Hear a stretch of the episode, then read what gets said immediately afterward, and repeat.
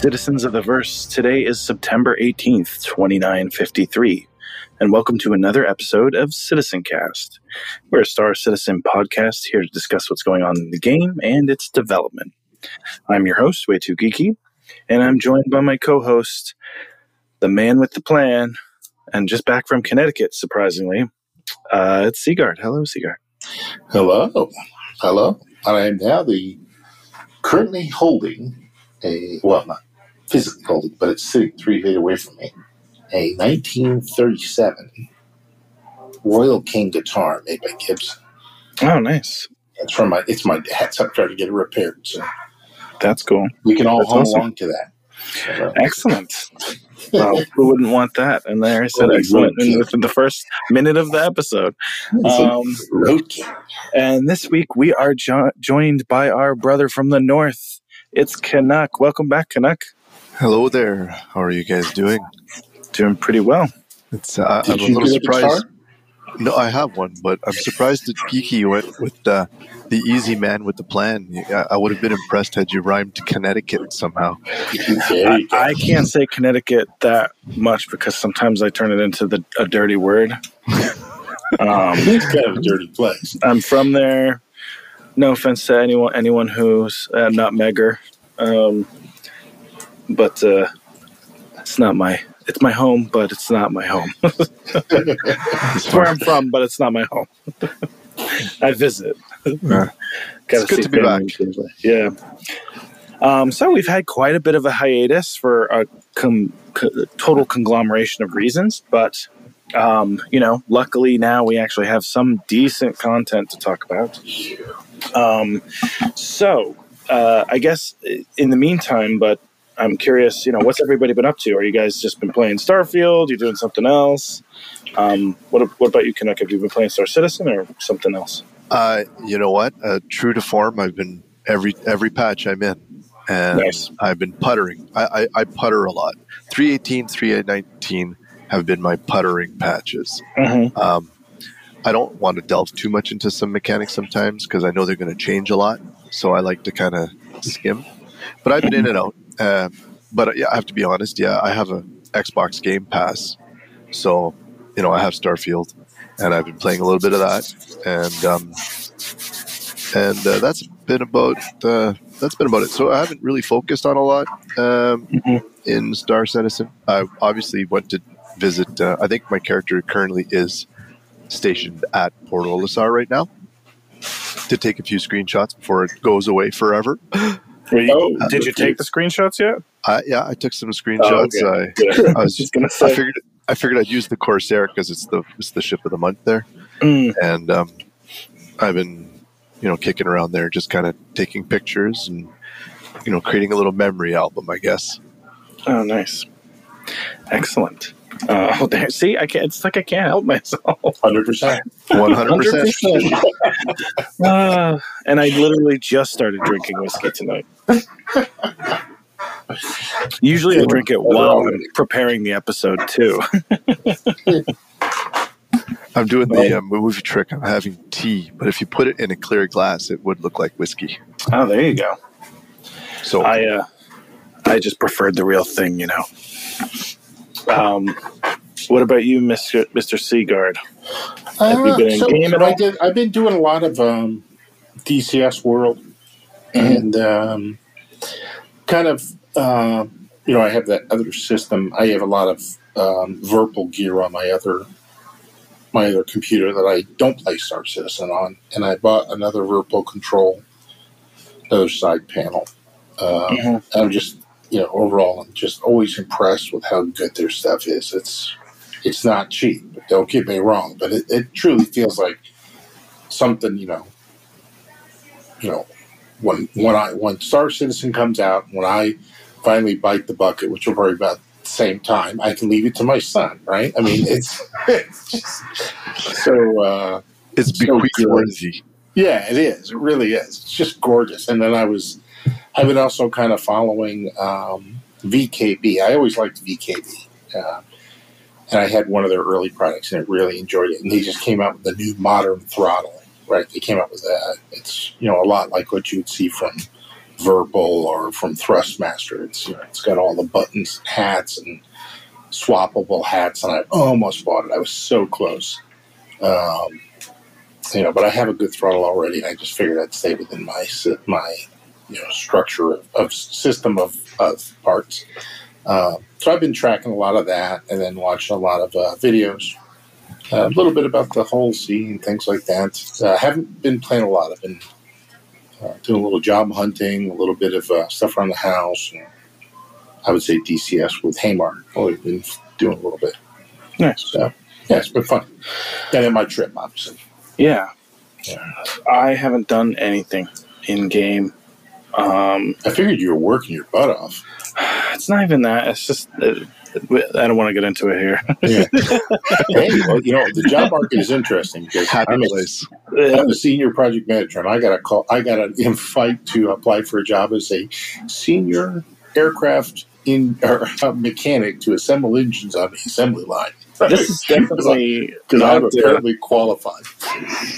so I, I, I don't envy your job as a recruiter. Have you ever done creative project management out of curiosity? I've been creative all the time. I don't know what I'm doing. I have to be creative. When, yeah, when you're faking it all the time, you need to be really Because I- creative. That's right. Because I have one of those searches, but it's, you know, the person who's like dealing with the branding stuff and like moving it in Monday.com Yeah. to, to other work groups and before Yeah. launching. So very like campaign oriented. Yeah, work I- is work is work. So I am. I don't envy you. I I, I know the feeling. Oh, it's uh, l- listen, just just for s- enough subtext without getting into it, folks. Just I'm very stressed out and and have only had one panic attack in the past few weeks, and only only five emotional breakdowns. So Oh, I'll see, if I fine. can, I'll see if I can fit you into my therapeutic schedule after Sigard. so if you can combine that with Listen a to my therapy. lackluster a lackluster um, set of content coming out of CIG, then you've got what what essentially amounts to borderline verging on depression. Well, Um, the cure is in because we've got a lot to talk about stuff, over the next little bit. Yeah. I'm So- a big fan of mediocrity. It's worked for me for you know, 61 years. well, uh, and in good news, the job market is starting to pick up. So, Good. for those who are worried about it, it I'm, I mean, I, I think I'm about to work on three or four more searches, which is Oh, good. unheard of. excellent. Then we can start and- playing. That's Yeah. Um, so why don't we talk about ISC? And I'm going to be honest, I'm not going to go through all the episodes we missed because, quite frankly, they're too boring for me to even summarize. I will give you the uh, a sense of what they they did in those episodes. Yeah. I think uh, we already talked about their their sound episode a couple a few weeks ago, a month ago now. hmm Yep. But then they did a ship sound episode the week after. So two weeks ago, we had a ship sound episode. It's about sounds of ships to make it seem more immersive. If you're super interested in that, definitely check it out. Uh, anyone have anything they want to talk about regarding ship sound? Can I You know what? Uh, the Sounds Like Ship episode is Mhm. a better episode than the, the previous one. Uh, agreed. Agreed. Okay. So And if, if actually, you're I'm glad one, they are doing watch it. that one. Yeah. Yeah. I mean, I'd like to hear the rattling of the floor plates and stuff and not just feel like I'm cruising along with no vibration on the ship or anything else. So, Yeah. Yeah. It's, it's a lot better, but it's still like kind of one of those episodes you could tell we're headed into Citizen Con territory. They're not Yeah. trying to be too exciting. It's almost like somebody asked a question about that a couple of weeks ago. Yeah. Uh, I think I actually so. feel bad for Jared because Jared is caught in that. You know, you know he has to produce stuff, and he's like, "What can I talk about? Nothing. Uh, uh, oh, you're killing me." You know, I can just imagine it. I mean, here's the thing. I think I think what they did in last week's episode and, and what's coming this week is exactly what they should do when it's Yes. this time period because it gives us a better sense of where their heads at. So wh- why don't we dive into to this past week's ISC? Yeah, yeah, yeah. Um, first of all, it was about uh, kind of the future of cargo gameplay. Um, and, and Mhm. as a career, although they didn't really talk about it from a career perspective, but they started out the episode talking about how the USPU and the Montreal PU team have now merged to be North American PU or NAPU. um, for short. And, you know, the goal there is to create a ton of coding and design firepower. They're going to be prioritizing things like physicalized cargo, in game shops, exploration. Um, so, really important big gameplay uh, considerations that span probably everything the game touches. Um, and they're right now working on a lot of the stuff in technical design phase. So that's when they jumped into talking about cargo. Um, and the first part about changes to cargo that are down the road are freight elevators, which we've heard of. Uh, but also, they talked about instance hangars and persistent hangars. So, freight elevators will change the magic cargo popping mechanism that we have right now into something a little bit more tactile and will be the way that you call cargo and items from your inventory into a hangar that you will now move to your ship. So it's an access point. There will be an interface and kiosk for you to call things up from your inventory. The elevators themselves will have cargo grids so that things will snap to them and you will have to use tractor beams or I'm sure other equipment down the road to move things around um, so it will be a tactile and organic process. And it will also apply to things like outposts and underground facilities where there will include they'll be including manual loading and unloading as well. Um, next, in order to really facilitate that kind of gameplay right now, we, we can't stay in hangars that long. So, um, in addition to having those cargo um, elevators, they really need instance hangers. so in an instance here, you can stay in a hangar much longer than you normally would. I'm guessing an infinite amount of time until you want to leave. And the way it'll work is the hangar will spawn when you call um, the ATC.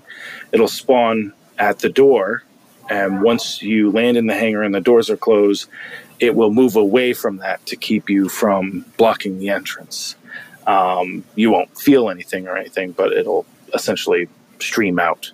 Um, persistent hangers are sort of an evolution of that. So persistent hangers will be the first step towards actually owning a hanger. So first will be instanced, then persistent, and those persistent hangers will include the ability to keep whatever you want in your hanger wherever you want. You can customize it, upgrade it, uh, potentially down the road at, uh, purchase multiple locations. Uh, right now, the goal is the home location to start with, and then you know you can invite friends and other players into your hangar uh, and it'll use the same technology to build them like they're using for player hubs.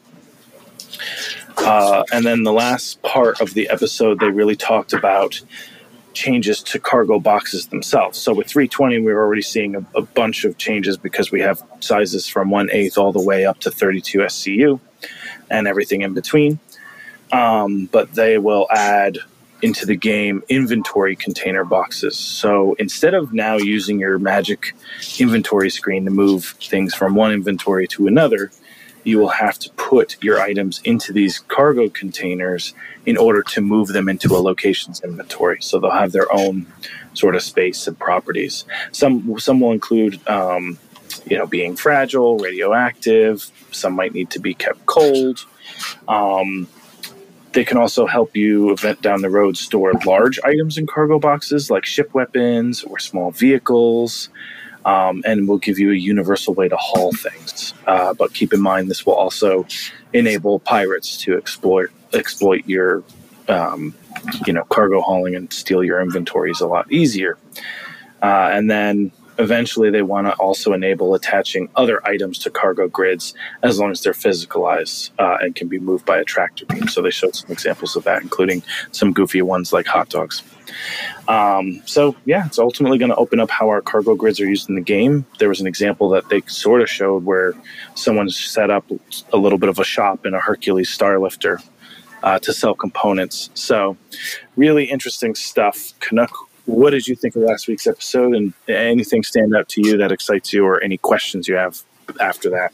Um, yeah well there was some good like i found it it was interesting. Um, and it was actually it was um it was a good episode because it was just kind of it was one of their more clear episodes. Yeah. Um, i know that some of the reaction has been oh but the thing is there was absolutely in my mind nothing surprising except for maybe snapping to cargo grids bodies or ships completely. Yeah. Um, everything that they're moving forward with is what they were talking about since day one. Yeah. Uh, the item boxes being uh, suit lockers and weapons racks and all that kinds of stuff. That's exactly what they've been planning on doing. Um, I think their sales tactics could be worked on a little bit. You know, Yeah. uh, I don't know if, if anybody's really buying into the, you know, those great times you had with your buddies moving stuff with a U-Haul. That's how you lose friends. Mhm. Uh, Yeah. But um, even the instancing, while that is new news, I don't think anybody is surprised by that at all. yeah. And if we don't notice a difference, who cares? Yeah, uh, because the thing is, is uh, I do have a question that comes out of that that I'll, I'll touch on in a sec. But when you get the instancing, you, you can't have everybody in an individual real hangar in Lorville. It just it's not possible uh, because you'd be kicked out or it would take too much time. You'd have people queuing forever trying to get into the place. So we knew that. Um, but it also it, it does bring, and we can come back to it after. But it does kind of bring a question. It creates an element of security for your home hangar Mhm. Because the thing is, is now you're not going to be rated while you're offline or anything like that. So it'd be invitation only. Will that eventually extend to homesteads as well, where the homesteads are going to be instanced? So you're going to have specific planets that are going to be earmarked for for housing, as it were, um, or specific areas on planets. So you're going to transition in, but then your homestead is that, where you can produce and you're in a completely instanced homestead. That's kind of something to be seen later. Um, I think they will. This is where they always talk about, you know, the, you know, going for reality and then dialing it back to fun. Yeah. I think this is where this is where the balance becomes something that they're going to really have to be careful with. Yeah. because they don't want to kind of frustrate people. They don't want to kind of create tedium.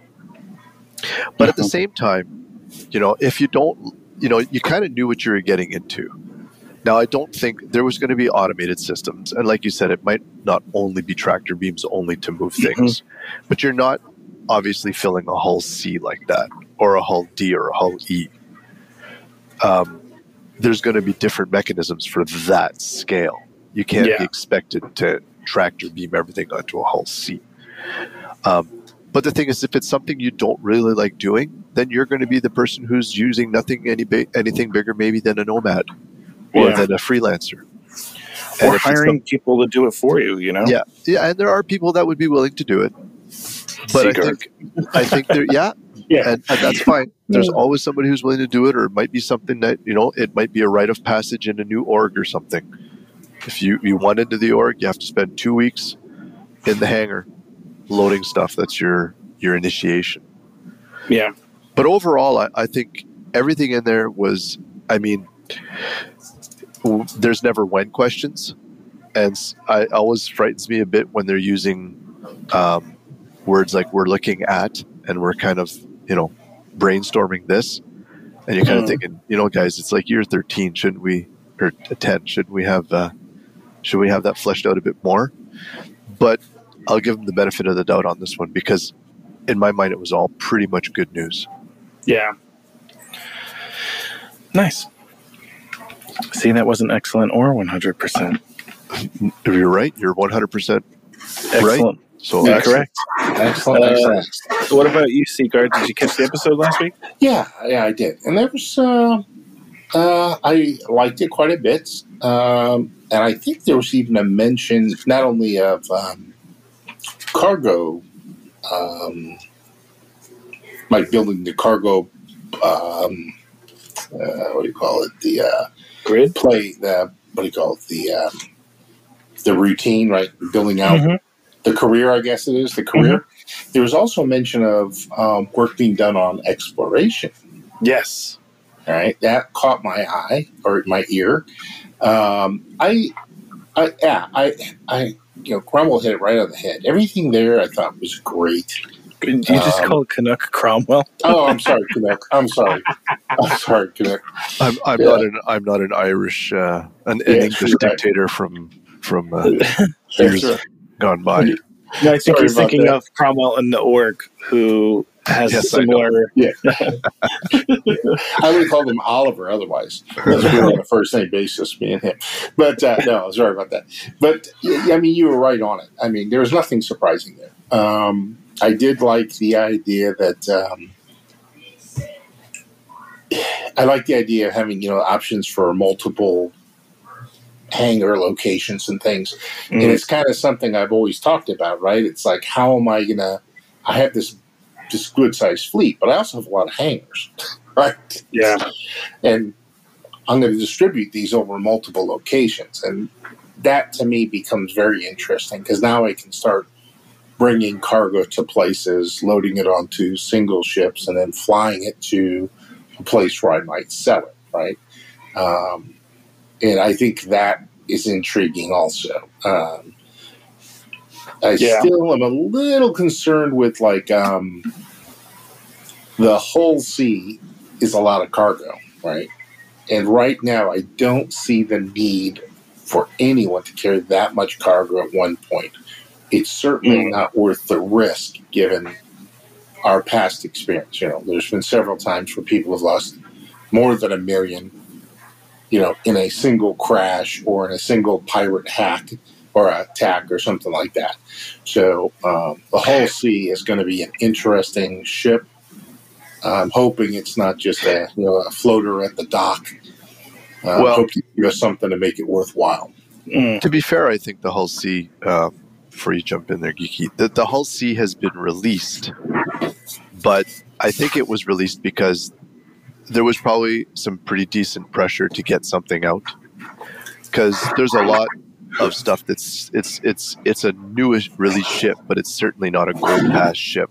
The mechanic is not in place. It's like it's a placeholder mechanic for loading when you actually go in, I haven't been, me personally, I haven't been the ship, but I was watching a few like kind of tours of the ship, and you can tell it's it's not conceived with the components in mind. It's not conceived with uh, those kinds of elements. It's really, it's like, and I'm okay with that. It's an alpha.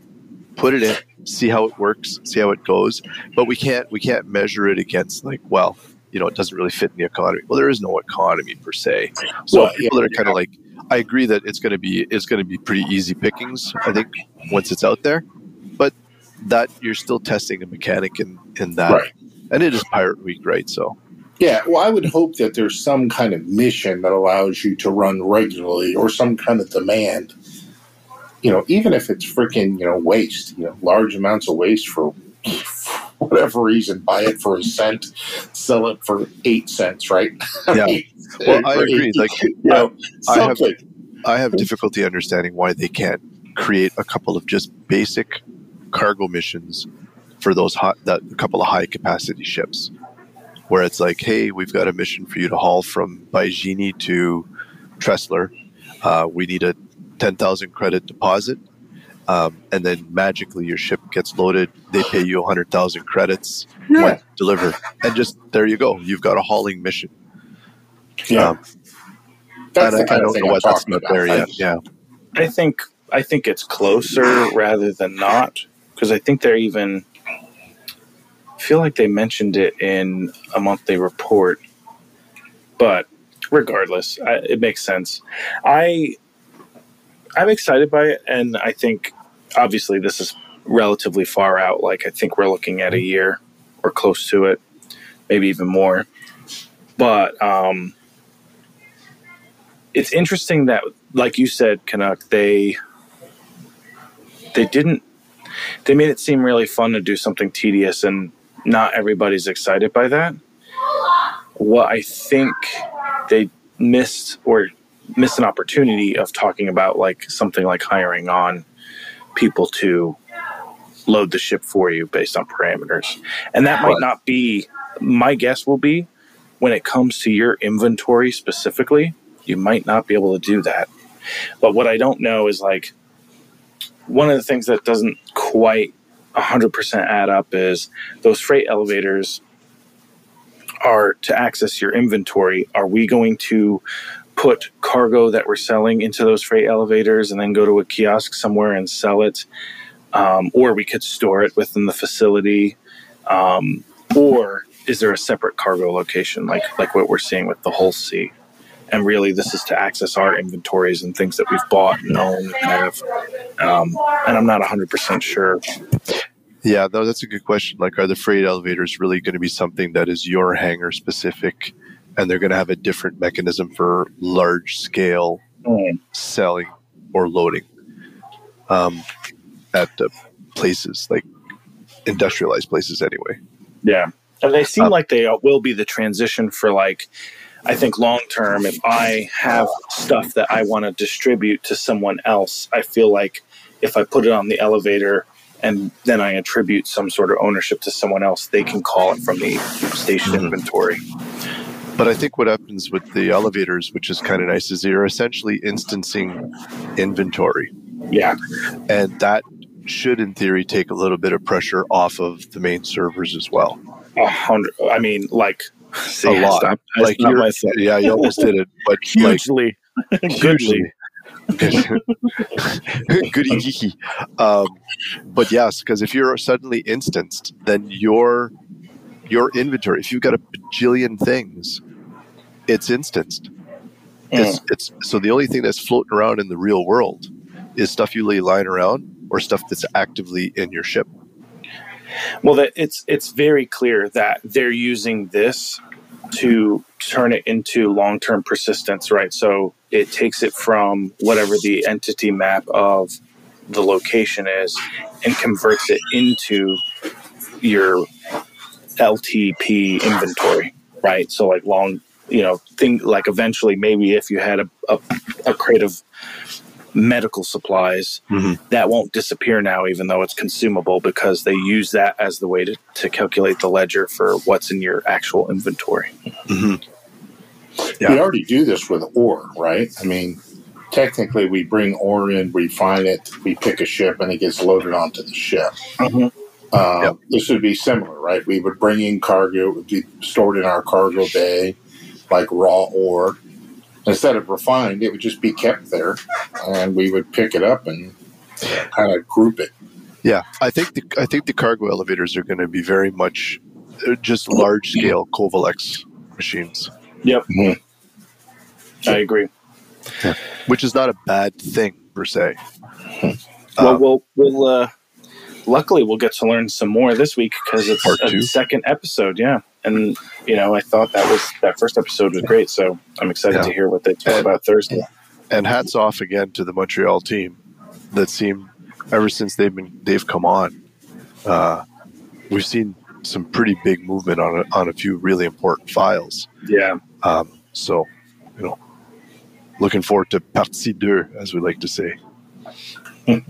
can you tell us what that means For Part those two of us- in French. it didn't uh, that for some reason it didn't register for me um, All right, there you go. um excellent oh jeez i'm just i'm just gonna embrace it okay Just embrace it. Embrace. It's Just be embrace it. be you, Kiki. Uh, and i think. I, I think i know sorry i i just came up with the episode title unless something better comes up Embrace. All right, I'm embracing excellence There you go. but you never know things could come Yeah. change Yeah. um now last week's star citizen live and forgive me i didn't get to summarize everything but um, if anyone has any pointers it was with the vehicle gameplay vehicle gameplay team Yeah, they changed the name.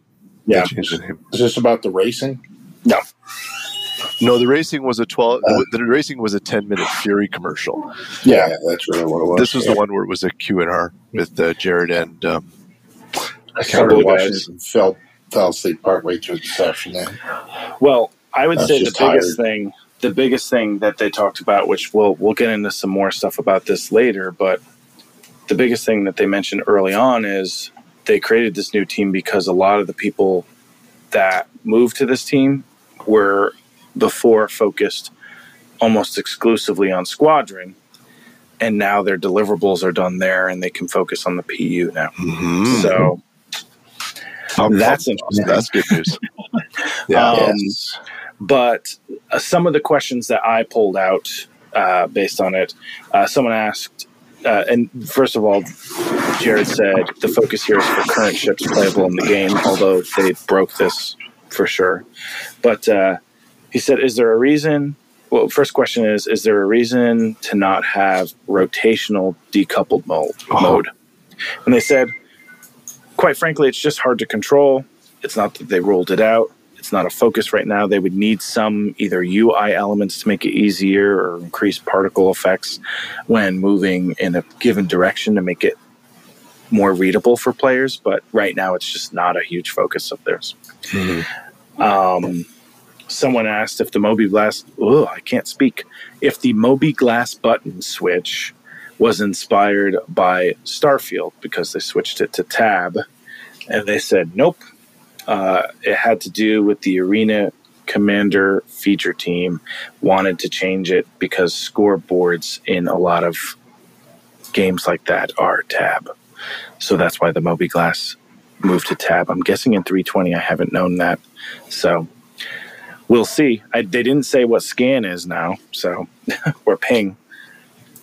No, we'll see Um, it. We'll see it in the new keybind map.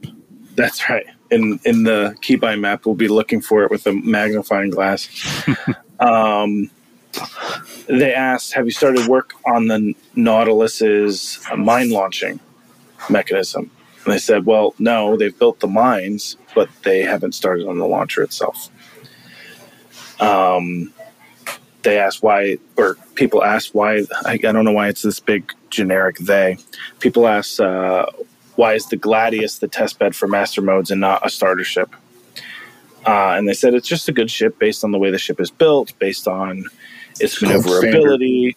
It's all yeah, and I mean, let's face it, because it's in Squadron Forty Two, It's the hero ship of Squadron 42. It's the ship everybody's going to be spending Come most of their time. like you should know that's the answer to the question. Really, they didn't even say that, but that's really what it is. But then he did say that they tried it with different ships, though, Yes, including multi like crew in their ships. testing. It's not Mhm. like they're just okay. We're just going to test with the Gladius. They're Yeah. not. They're not complete idiots out there.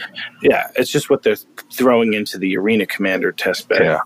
Yeah. Um, uh, someone asked, "Is there a way to fix turned over vehicles?"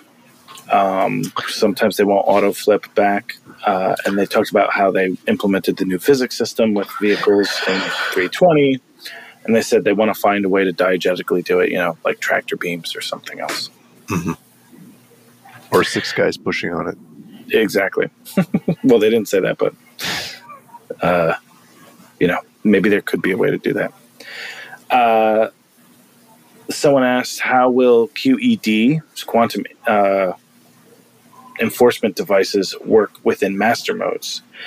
Um, for the person using the QED, same as anything else that's in combat mode, right? So they're switching over to combat mode. They're not going to be able to navigate or, or you know quantum away quickly, but they can pull someone out of quantum or dampen. The person being pulled out, it's pretty much similar, except you know in this instance the quantum drive is going to be either disabled or restricted. So um, if you're in nav mode and the quantum drive is turned off, you'll essentially start to switch to combat mode anyway. Um, so yeah, that's pretty much all they talked about there. They talked about stealth a little bit and how stealth you know the way they see it is stealth is a ship's ability to mask its signatures and use environmental factors to hide uh, and they said that the resource network will be critical for this because you can move your resources around and control how visible you'll be in the universe it all has to come down to things like emissions so um, we don't have a fine control over that right now but in the future you will um, and those were the things i pulled out because quite frankly, it was a pretty long episode, and I didn't get a chance to watch it uh, in its entirety. So I was hopping through questions. Um, Canuck, do you have anything to add? Anything else interesting that came up that you wanted to talk about? Yeah, uh, just um, one of the things that I did. There's two things, like you were talking, because the stealth interests me, but Hmm. again, I'm not a big fan of like the Eve Online, uh, completely invisible specific ships. Hmm. I, I do like the idea of just really limiting noise or Yes. emissions, and that makes you just more difficult to detect. Yeah, and then with that you can again once it comes to balancing they can scale which emissions make more noise or not or or yeah, and so the lower you are it could be like a you know diminishing returns or the the if you can really get that signature low it takes a lot of either focused scanning to find you. And then stuff i think they mentioned you know you're really quiet and all of a sudden your your bomb doors open up and then you just light up like a christmas tree Yeah. and that'd be important because you need to have a way to counter that Yeah. you know you can't be sitting in a quote you know like an idris and then you know five you know uh, eclipses show up and you just don't even know what hit you you Yeah. know you should they should be able to get in range but once those bays open and those missiles are on the way the torpedoes rather it at least gives the crew a time to react and that's where your fun is as Yeah. opposed to just you know not even knowing what happened um, so that was the thing the, the, the big takeaway and i generally i try to be positive but this one i'm going to say ground vehicles are a mess Yeah. they really are. Um, they're struggling with their well, what they're calling physics. They're struggling with their their ground interaction. They're struggling with their collision for the hover vehicles. They're struggling, and you know there, were, there was the one about the Nova tank with its center of mass being too high when it's not really the case. Um, it's just it's their physics. It's the way it's implemented. So they're having a hard time now. They said they're doing a pass again on three point two to kind of implement some physics changes. But I think for a lot of the same reasons that we have giant spaceships blowing away in 100 kilometer an hour winds, um, they're struggling. They're I, I, honestly, I, I really feel like they're struggling with their ground vehicles. Um, Yeah. as a, as a general thing, with their handling, with with um, the interaction with the ground and all that. Um, so I really hope that they can kind of focus on that and come up with a model I think people would be happy with a arcade-ish model if it's a model that's consistent and works well. Um, Mhm. But I think yeah, that's I think that should be a pretty good. And again, I don't know what, if it's a coding question or if it's an engine question or if it's a performance question or a combination of everything. But I would like to see uh, a little bit more work put into the actual vehicle physics. Yeah. I, I mean, a couple things that I didn't mention that kind of stand. Well, one thing that stands out from that episode, and then another thing that sort of comes to my mind. The from the episode, they did say that they're going to have more atmospheric effects on things. So there'll be drag, um, both on ships, but also on vehicles, and um, that you know uh, aerodynamics will play a part, and they have a model that they're looking at for that. So maybe that will help improve things to a degree. The other thing I find is, in most instances, on all the planets that they generate, it's hard to find things to not collide with. And I think that definitely, obviously, the physics is really the problem, but mm-hmm. I find that there's a lot of instances for you to collide with things. There's not a lot of open space for you to drive a vehicle around.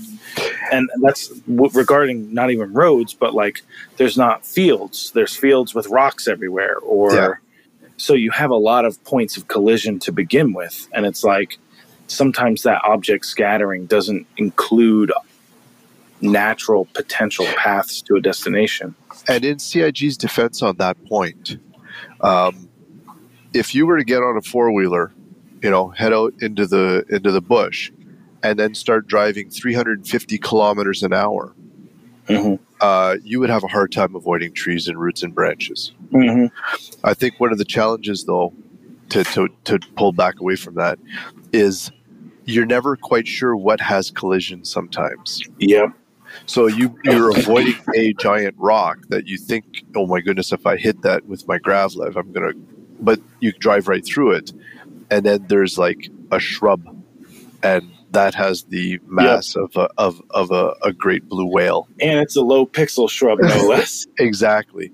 So I again, I think if they can sort that out, and then the traversal distances are significant, right? So people want to move fast. You don't want to be driving 20 kilometers an hour, or okay, pardon me, for our American viewers, uh, 12 miles an hour, um, 300 kilometers, or, or uh, 180 miles. Uh, that would take too long. So that we we need to figure out a way to have quick traversal times without making everything just you know the lake at Microtech. Mm. Yeah, exactly. I think that's a, a fair point, and the, the vehicles do move crazy fast too, and it's there's not the throttle is too quick to respond. Like it's it's there's not enough nuance, and I think that's part of some of the changes they're bringing. I think I don't know because I didn't test anything in the PTU because you know how much I hate that bug that I have where I have to just delete everything whenever there's a new patch. yeah, it's not as bad now with internet being unlimited, but I remember back in the days when I was just you know Alpha 1.0, and I had to be careful about how many patches I had to download. Oh my goodness! Yeah, I don't even want to think about that. I luckily I came on after that. Um, Sigard, what about you? Uh, did you get a chance to see the episode? I did see some of it. Um, I mean, you guys covered it really, really well. Um, uh, you know, I was also thinking we had the Squadron 42 update recently. Were you going to talk about that? Because there was some interesting stuff in the in the email. Mm-hmm. You know, I'll be honest, I didn't pull the notes for that, but if there's anything that jumps out from that update, you know, like feel yeah, free to share. Uh, there was a lot of reference. First of all, there's a lot of reference to polishing mm-hmm. and fine tuning. Right, there is still some development, and then there's some other areas. So, uh, so they were saying like motion capture worked alongside writers to finish narrative touches to certain areas and support and supported spot improvements to AI behaviors. Right, facial side, they've got um, behavioral lines of performances. Um, you know, to bring everything more alive, uh, alive during the action, right? Uh, but again, it talks about polished tasks for cast characters, um, and and you know, bringing up the um, the ground combat and the background ambience more to life. Um, they also had talked about uh, working to they basically are approaching a milestone on the audio side where they'll have provided all of the sound effects for all the work by, done by all the upstream strike teams. Basically the teams that have been writing code and mm-hmm. developing the scenes everything all the audio is basically coming up. They're almost caught up. And uh, which is that's a good sign too. Um, and then they're also they talk here and particularly they say uh, they helped identify uh, required post alpha changes and or improvements, uh, which is I'm not sure exactly what post alpha means, but I thought that was an interesting phrase there. Mm. Um, resource network. So, so they did some work on uh, resources, uh, and they specifically mentioned vehicles, which I think was also in that uh, video uh, in the show. They talked about how fuel and power are used and, and how quantum drive and thrusters are going to kind of use some of those things. Mm-hmm. Um, like they mentioned, I think in the show that vehicles can run out of fuel. Yep. Right. So I thought that was interesting. Um, uh, thrusters using power is still one of the complicated areas that they specifically call that out. And they said they are still working on uh, through it. Uh, next, there's only three more things that I kind of pulled out, but they said they have about 20 new gameplay story scenes being recorded. Um, and they want to make sure that, you know, that process goes smoothly as possible. So that's, in my mind, that means that they are reviewing the story, if not in a gameplay style, at least in a storyboard style.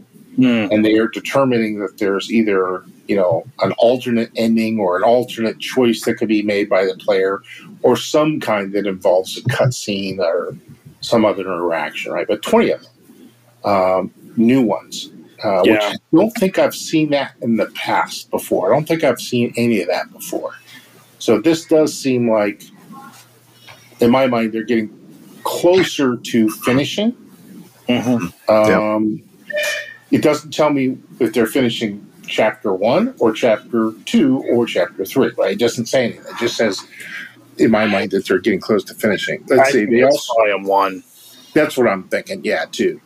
Uh, uh, so the other thing to talk about was they worked on adding these little vignettes for when you land. They specifically talk about the la- the gladius. So when you're prepping to take off, you know your crew will run out there and shove the ladder up against the side and run up and open the cockpit and prep your harness and all the stuff that happens on carriers and on Air Force bases, you know, around the world. And the same thing when you land, right? I mean, they've got to refuel and rearm and all that. They're building those vignettes out. And uh, if you're a DCS player, you'll know what I'm talking about. But there is a carrier module they came out with, and the crew is on the deck doing stuff. It's amazing.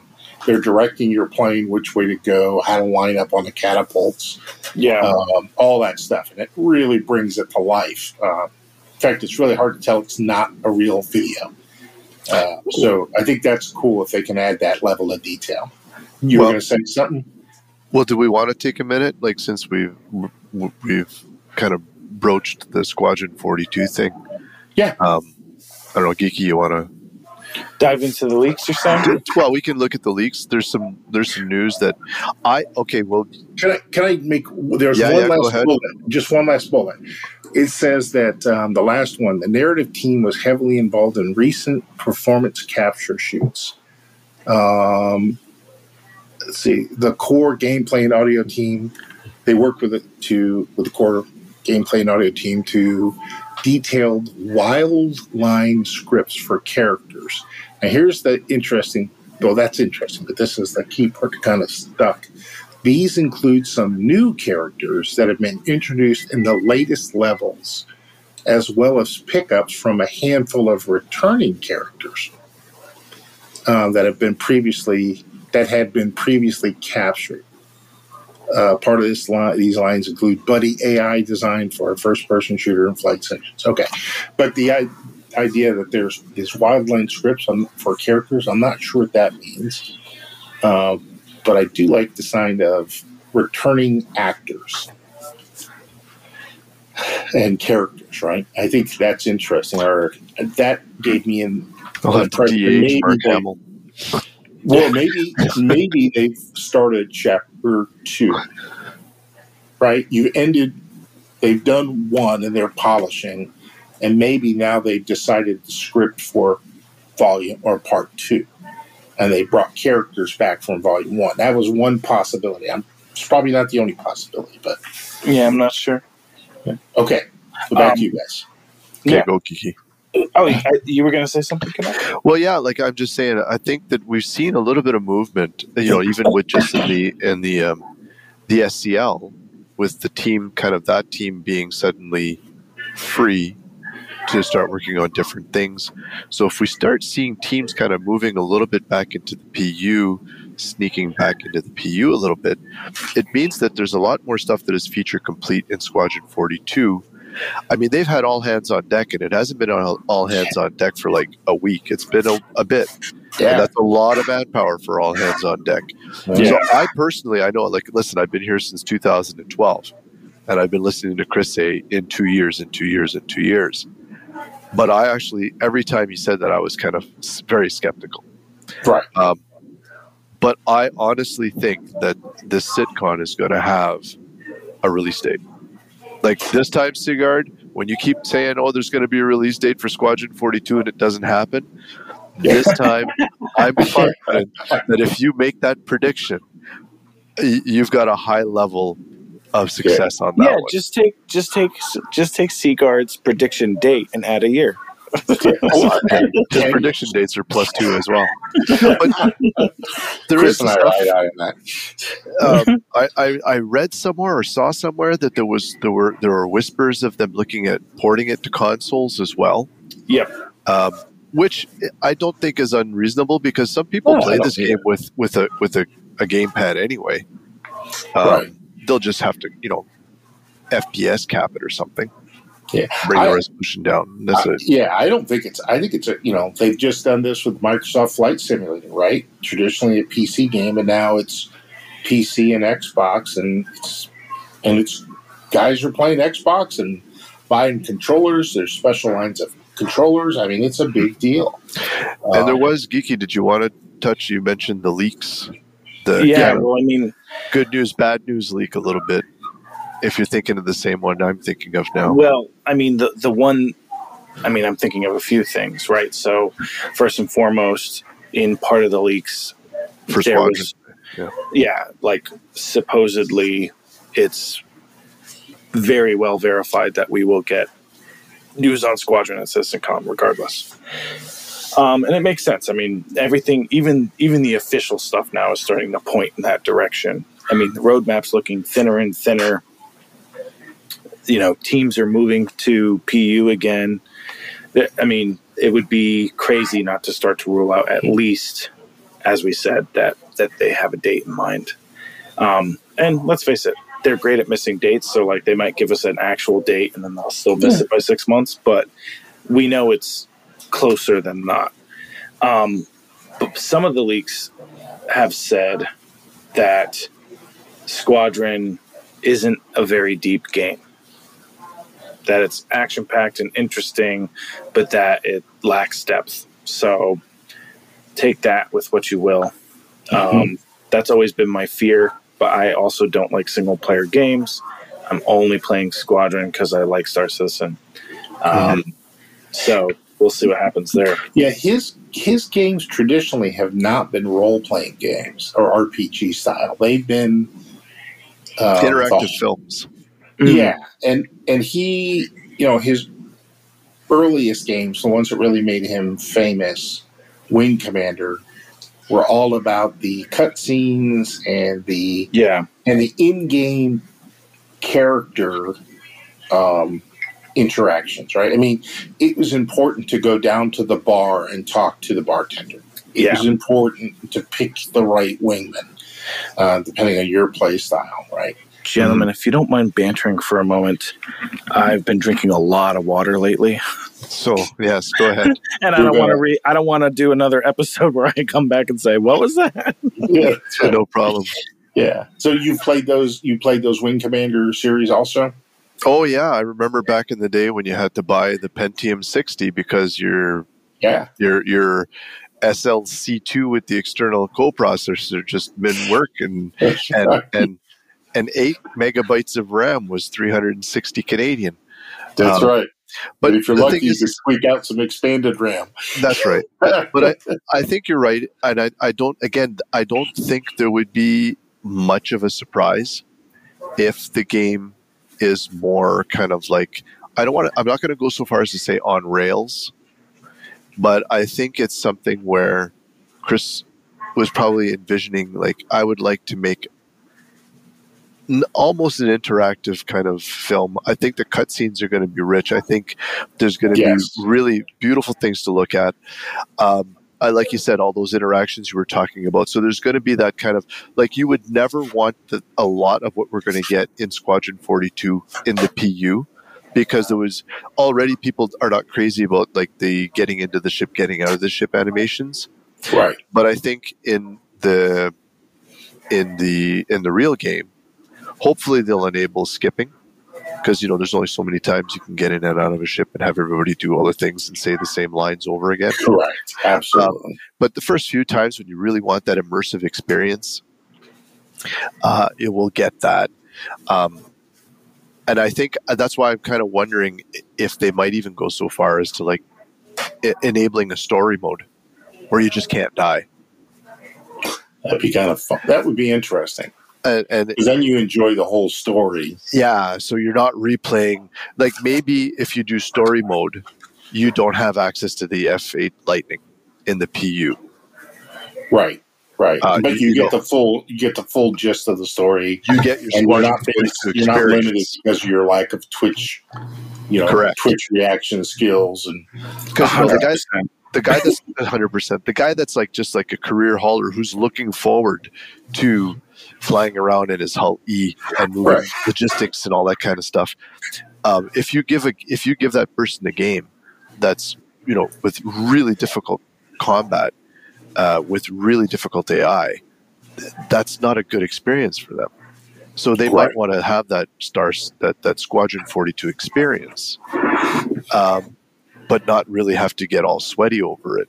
And that's where I think perhaps a storyline mode, a story mode, like you know, as I, I'm trying to think of the Star Wars games on that just came out from LucasArts, there's always the story mode where no matter how bad you are at combat, you'll eventually win every fight anyway. Right. Uh, Right. But in that case, if you play story mode, you don't get that F8 token. Right. You know, so you get a disclaimer saying, "Listen, there are certain perks you'll get to passing this game in the in the persistent universe if you play on normal or more difficult. But if you decide to play story mode, you you get the full experience. You just don't get the perks. Right. Right.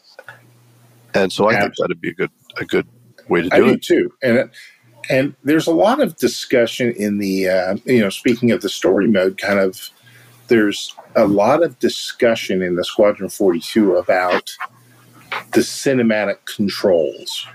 Um, you know, the team has developed better or newer cinematic controls, which allows the camera to pan from a seated player exiting a seat to the outside of the vehicle and follow their progress. There's a lot of those references Yeah, things like that. And that does kind of make me think that that might be a way it's done. Um, there's also crowd audio, right? Uh, how they handle big, large groups and rooms and clusters of people.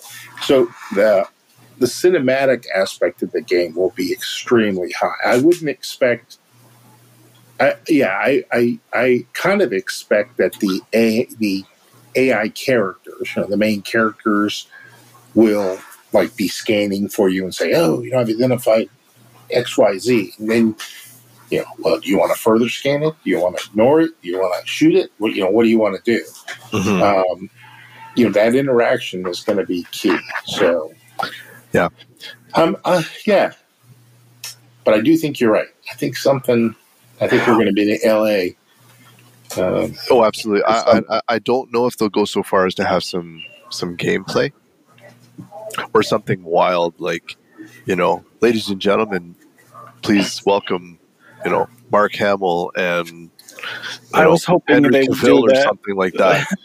And That would be fun. um, you know, it'd be great. They could come and say, "Hey, I'm happy this is going to come up before I die," Yeah. um, What- kind of thing. What's ironic is look at how much Henry Cavill's star power has changed since he Oh, yeah. was in oh yeah, Squadron 42. oh yeah. It's not because of Squadron though. So now he becomes now an A-list actor between when he recorded He's and now.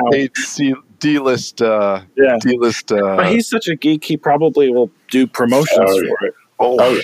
yeah. Yeah. So anyway, so I think I think I think it's a safe bet. So what is today? It's September eighteenth. Episode. I don't know what episode number this is, but whatever.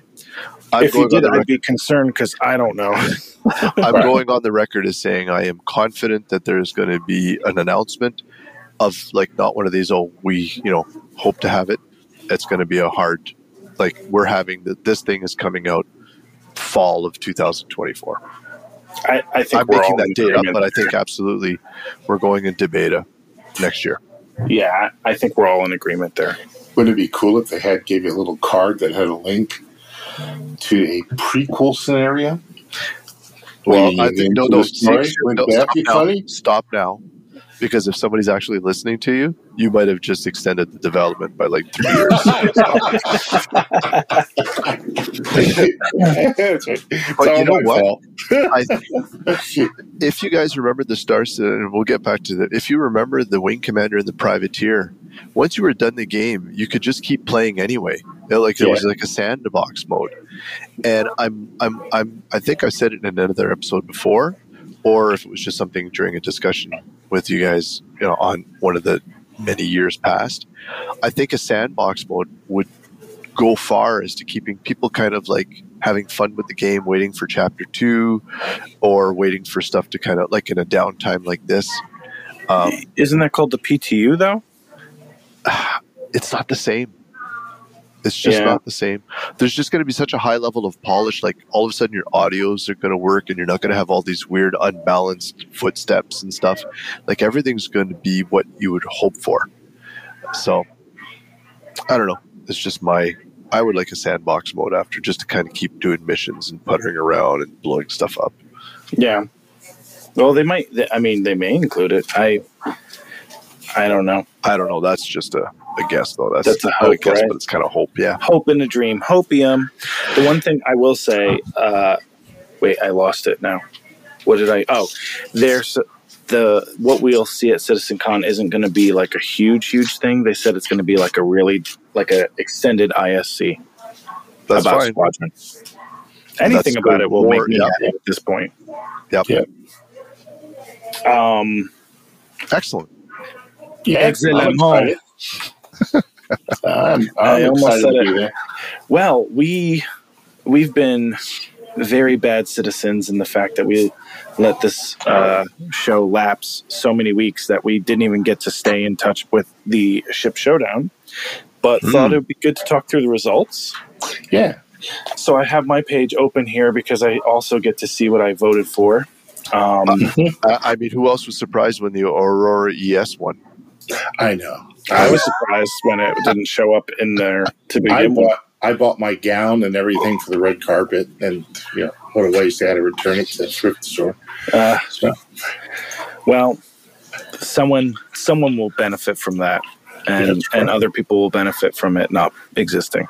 Hmm. Uh, so, just to highlight the entire recap of the tournament, I can't remember if my vote. I can't remember how closely my votes, my actual votes, reflected my predictions.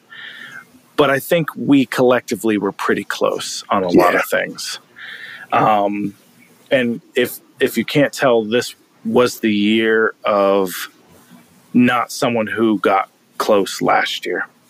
Yep. So uh, first round, we had the Fury versus the Arrow. The Arrow won.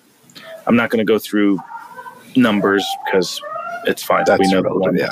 The, most of them were close anyway. Um, then there was the Scorpius versus the Redeemer. The Redeemer won. Reclaimer versus Vulture. Vulture won, uh, as I think all of us predicted. Although maybe I, I don't know what you hope. I think you hoped for the Reclaimer. If I'm not mistaken. yeah, but it was dated. It's it's good ship, but yeah, Yeah. I figured the Vulture would win. It was Terrapin versus Carrack, and even I voted for the Terrapin. The Terrapin won. I did too. Um, we love a we love a comeback kid, you know. Uh, Shocker, the Corsair versus the Mercury. The Corsair won. Um, I can't recall which one I predicted here, but it was the Connie Andromeda versus the Cutty Black. Uh, I voted for Cutty Black, but the Connie won. I voted for the Connie. Uh, I think I knew. I think I felt like the Connie was going to win, but I don't know. Uh, someone could fact check me if they want. Uh, 400i versus 600i. The 600i won. I voted for the 400i. That was a tough one. I, that one was tough. But I, I voted 600 hmm because I do like the interior. I think it's highly, highly Even though it's going to change. yeah, Oh, No, Um, I, yeah, for the better. Yeah. Yeah, for the better for sure. For the I just better. love I just love that entrance hallway when you kind of come off the elevator and it's like wow. I mean, on the plus side, the Yeah. 600i is going to become a better ship because yeah, they learned so much even after just doing the 890 jump. yeah, Um, then the Cutter versus 890, Cutter one No shocker there. And then going back, Arrow versus Redeemer. Redeemer beat out the Arrow. Vulture versus Terrapin. Shocker, Vulture won Corsair versus Connie Andromeda. I think we all predicted the Corsair to win, and it did. Yeah. Uh, and then 600i versus the Cutter. This was a shock for me. Um, the 600i beat the Cutter out, which because I thought the Cutter was so popular, but people are also talking about. A, a lot of people voted based on paints. To be There's quite a honest. lot of paints for the cutters, and there's not a lot for the the eyes. Yeah. So So I think that's what some of it came down to, and both are probably pretty like 600i. I think is a lot of people have. Um, so that's your top four. So the people getting paints: Redeemer, Vulture, Corsair, and 600i. Mhm. Um, the Redeemer versus the Vulture. Vulture scrapped it. Ah, uh, the Corsair versus the 600i. The Corsair blew it away. Huh? yeah. uh, there, got it. Nice. So we knew we knew it was going to be a Drake heavy final. Yeah. I, I know we said that. I thought I thought it was going to be Redeemer. I think if I recall, I thought it was Redeemer, Vulture, Corsair, and Cutter, but instead it was 600i. Um, but ultimately, the Corsair won.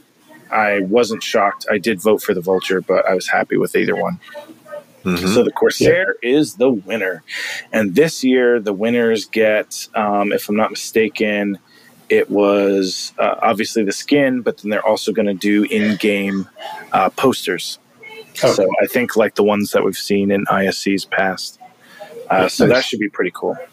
Um, they didn't say anything for this for the winner winner, but I, I would be shocked if they didn't have some kind of special trophy or anything because Isn't it like winner winner chicken dinner? I mean, something like that. But you know, the Carrack got a special model, not even one, two models. yeah, yeah, like they could what they could what could be pretty pretty fun is is you know how you got um, your hangar bling Yeah, is you every year you do up the winner for the past you know whatever amount of years.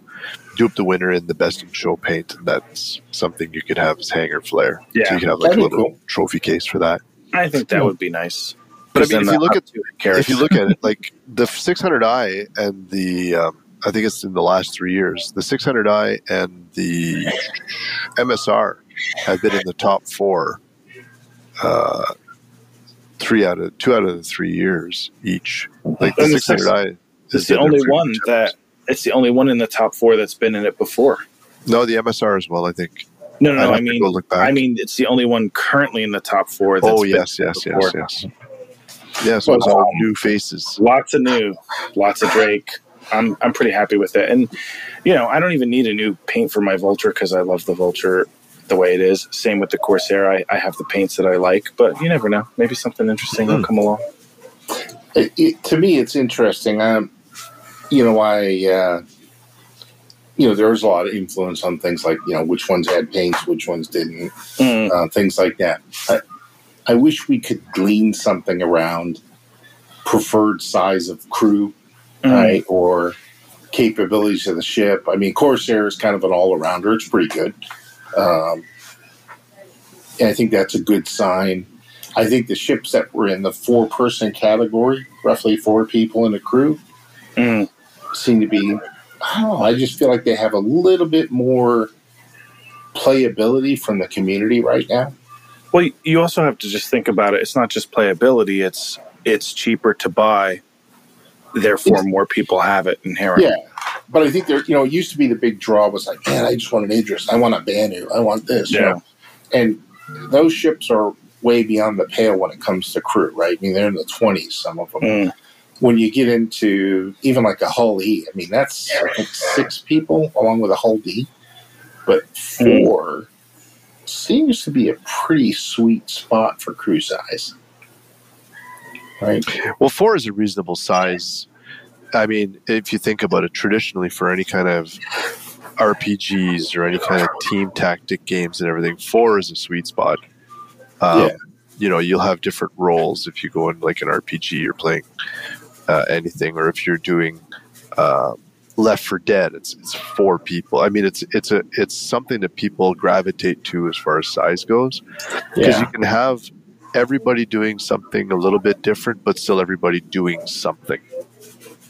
Yeah, Yeah. Even in the current game iteration with the limited limited game mechanics that we have, you throw four people on an MSR, and then you go do stuff, and everybody can do something.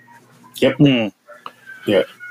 Um, you throw four people in a Cutlass Black, and everybody will find something to do. Yeah.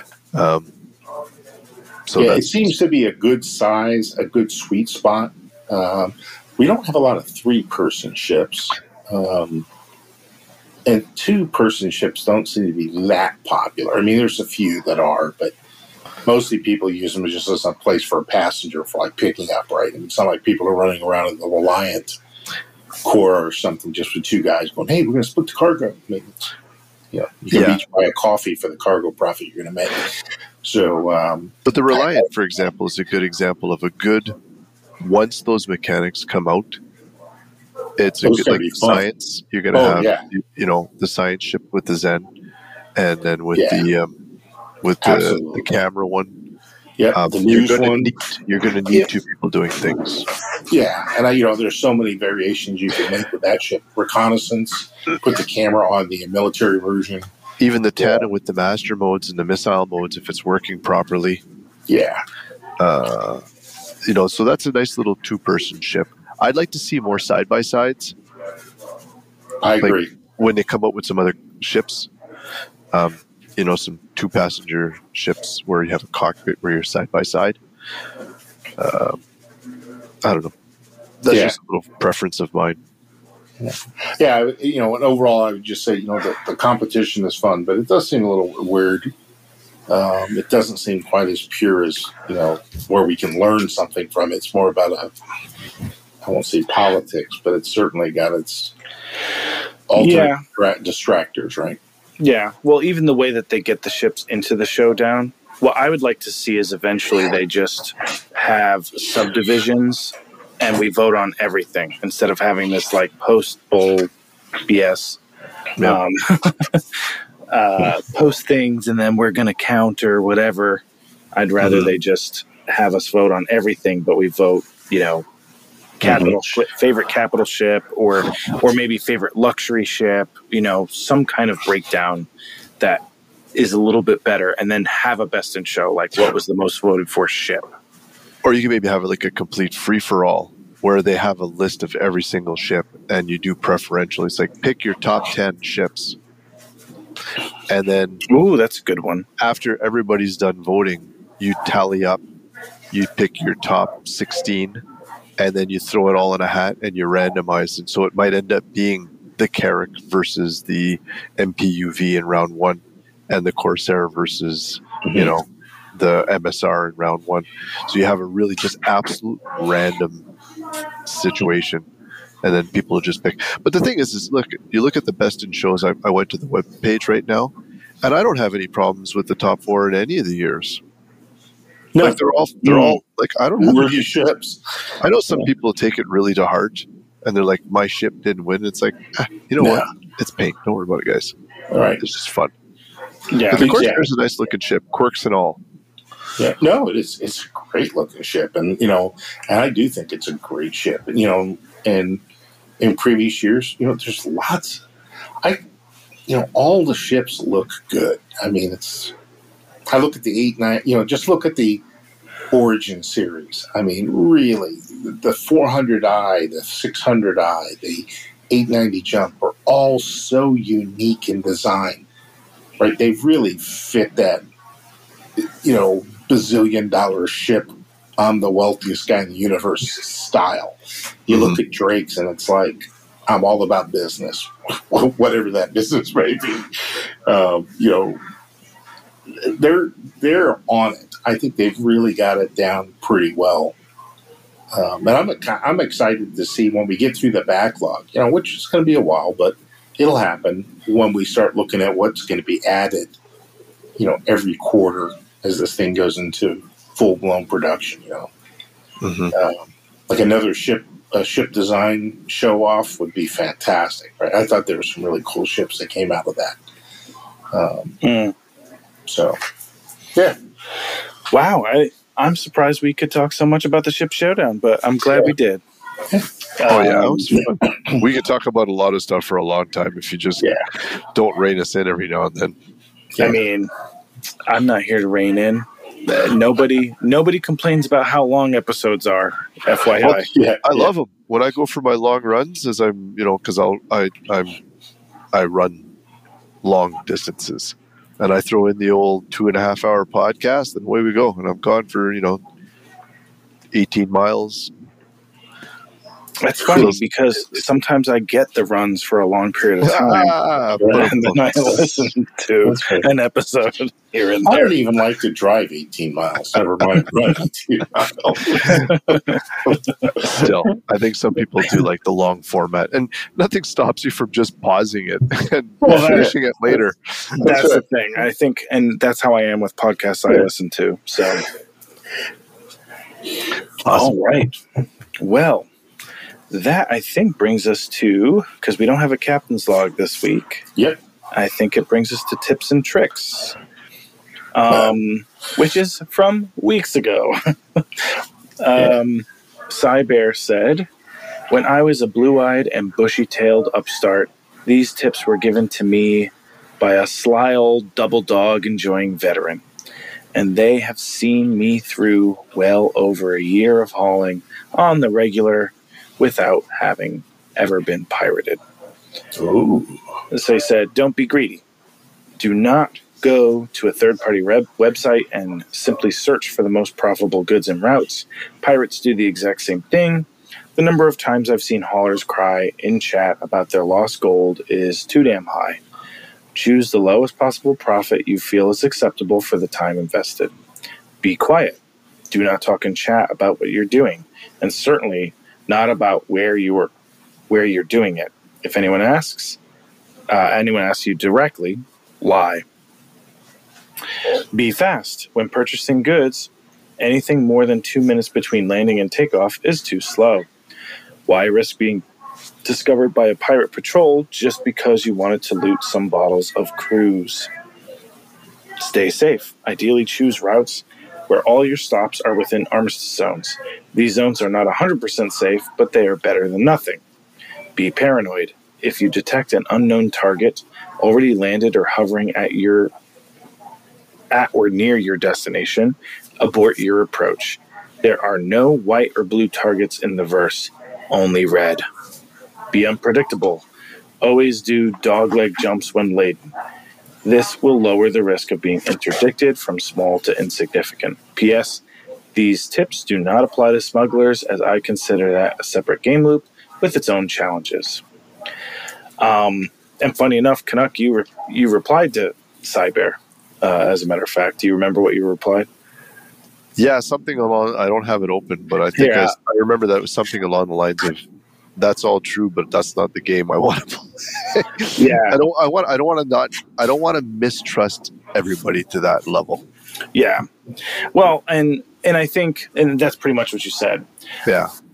I think that's also just a function of we don't have full law mechanics in the game. No. and- but It also, sounds like Eve Eve Online null sec or Eve Yeah. Online low sec living. but also Cyber, I don't follow any of those, and I've been pirated very minimally. Um, very minimally. So I've had more issues with game issues than than being pirated in terms of losing my cargo for sure. Now, will that change someday? Sure, but I think in Stanton, I think you're eighty percent safe, twenty percent vulnerable down the road at least. And then, uh, by the way, Cyber said very fair feedback and very understandable. The tips are intended for people who want to minimize risk and not necessarily maximize fun. Um, Yeah. Um, Yeah. Give me one sec. I'm just uh, stepping away because uh, I discovered my cat opened the screen door and went outside. So I'm just going to go get my oh, cat. yeah, outside. that's not good. That's not good. So- But Cyber was right, though. I mean, if Yeah. you want to be really safe, but I do have a tip before I leave for Yeah. new players. When you get into your hangar, don't wait till you launch before hitting F2 and choosing your destination. Always choose your destination first. So that way, the second you start coming out of your hangar, you can begin aligning to your jump. And it's much Mhm. safer that way. It is. Yeah. Yeah, because then by the time you're far enough away from the station or you, you're not obstructed, you're already ready to go. Yeah, back in a sec. I wonder if you can jump directly from your hangar if you're lined up. If it was lined up, I think it could. Oh, that'd be cool. I'm gonna have But to I try don't. I've never. I rarely. I don't think I've seen that happen where it's completely lined up like that. Maybe right uh, out the entrance. yeah. But even even then, I have a feeling quantuming is going to change a little bit, where there might be Yeah. obstructions to a straight path, and it'll Yeah. have to navigate for you. That'd be fun though. That'd be really cool to do. Yeah. Um, funny enough, when I went to the bathroom, I also went and got another whiskey because I felt like I could just sneak a little bit of time. Yeah. That's good. Yeah, you know, I love a little whiskey on a Monday. Absolutely. Now the question is, do we wait for Canuck to come No, back to going. read the next one? Yeah. All right. Uh, so then Zeem, his tip and trick was also for people who aren't necessarily confident in combat or don't have the money to potentially lose to an engagement gone wrong. So that's 100%. I mean, I, you know, and, and, you know, tell me your thoughts, but I don't find piracy that dangerous right now. Do you, Sigard? No, and and we've talked. You know, we've had guys on the show that were pirates, and their groups were really struggling to get membership. Yeah. Now they can be very good. You know, you can get swarmed, and yeah, certainly. But I think uh, I think ships that are crewed, uh, especially when we get AI gunners and things like that, I think there's going to be a reasonable chance of getting away. Um, Mm. I think the only one I, the only thing I really don't like right now is EMPs. Um, Yeah. I mean, they're so powerful right now that you know they literally just, you know, like I got took, taken down in about thirty seconds. I mean, literally, and uh, not a chance, you know, in atmosphere. I would like to have you know, some ability to modify my ship to give me a better chance, right? Mm. trade-offs, right? And that you could you could do that in Eve Online. I mean, you had these abilities to I don't know what they're called, but they basically quant they they canceled out portion of the power that you were being hit with. Mhm. Um, and some ships came with a you know a out of the box capability that was like level one defensive. Right? Yeah, they were just kind of immune to certain. So, like a direct counter, essentially. Yeah, and so you could stack up to three of them, uh, and then if they had enough power to hold you down, they could. Like a much bigger ship could hold you down, but you know, a rowboat with an EMP on it could not hold you back, right? I mean, you're just going to blow, you know, pull away from them. Um, so that I I think is um, EMPs the only thing that really kind of worry me with um, pirating. Yeah. Yeah. You shoot me up, you shoot me up, you blow my shields down, you drag me out of space. That is fantastic. But I have no, that, that's good gameplay. But I have no way to defend myself against the enemies. I know what? just lose power and crash. Well, and you're touching on something that I think is one of the challenges for a lot of a lot of games, especially MMOs, is stuns and staggers and holds. Um, they're really really easy, and this is, you know, leading into. Remember a while ago they were talking about uh, having guns, excuse me, with certain stag, like the shotgun, for example. If you shoot somebody close enough, they have that stagger effect. Right. And they're thinking of using, you know, some holds and some stun grenades and all that kind of stuff. That's really hard to balance. That It is. yeah, and it can make somebody's gaming session really unfun really fast. Right. So Yeah. very much the same as you're worried about. Like if it's just not fun, there's no counter to it, and you just die. Correct. It's Yeah. no good. Yeah. I mean, I would love to have it so that, you know, something, I, it was something I envisioned way back a couple of years ago. And I said, wouldn't it be cool if you had something like a Hull C that's getting ready to jump? He's got to run to get to, to speed or whatever to a line, and he's being kind of impeded by ships. Um, think of them as like virtual harpoons or like embedded in the side of the ship. They're trying to drag him to a stop. If he jumps, he basically rips those ships apart. Right? I mean, he, he's just so massive. Um, you know, it's kind of like whales. You know, in the old days when they had the whales and the whaling boats. If, if, you know, if the whale dove, it's a bad day for the crew. I mean, they're they're getting yanked. They're, the boats are getting torn apart. The little boats, um, and I think that's, you know, I think that's uh, something you know that's, that's kind of cool. If you could have that kind of balance, um, the smaller the ship, you know, probably easier to stop. Uh, but anyway, I I don't want to delay the game anymore by any more years, but yeah, EMPs are tough. And now it's like, well, how will space whales behave That's when you're shipping next to them? um, very cool. So that, see, I'm trying to find new transitions. That brings us to for science.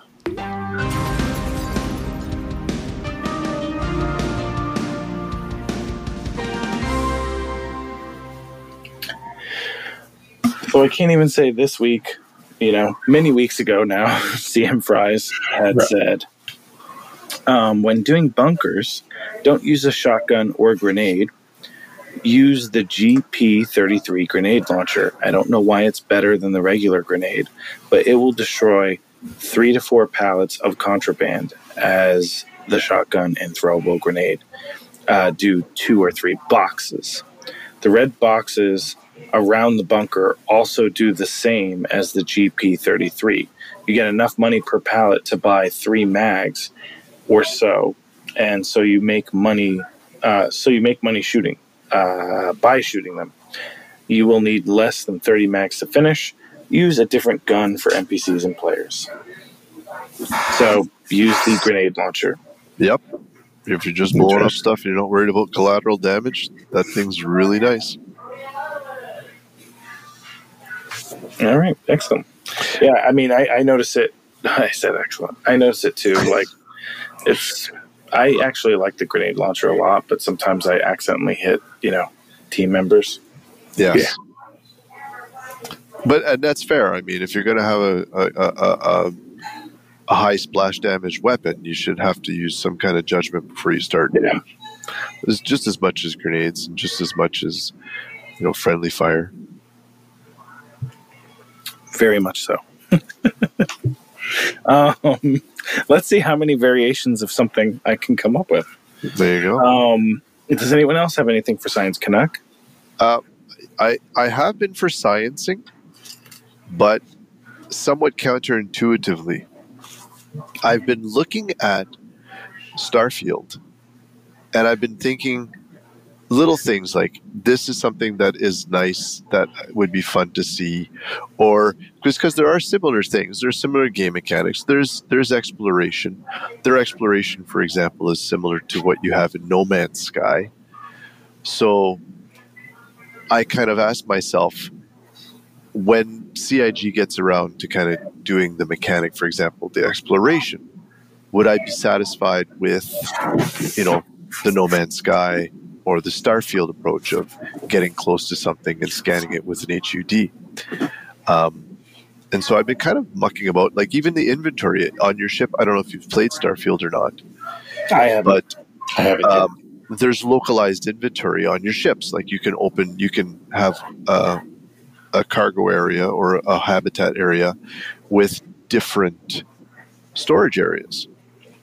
And so if you want, you can put just guns in one box, or you can put just resources in another box. True, when you're selling, you can just get from certain ship inventories, but those inventories aren't accessible when you're selling.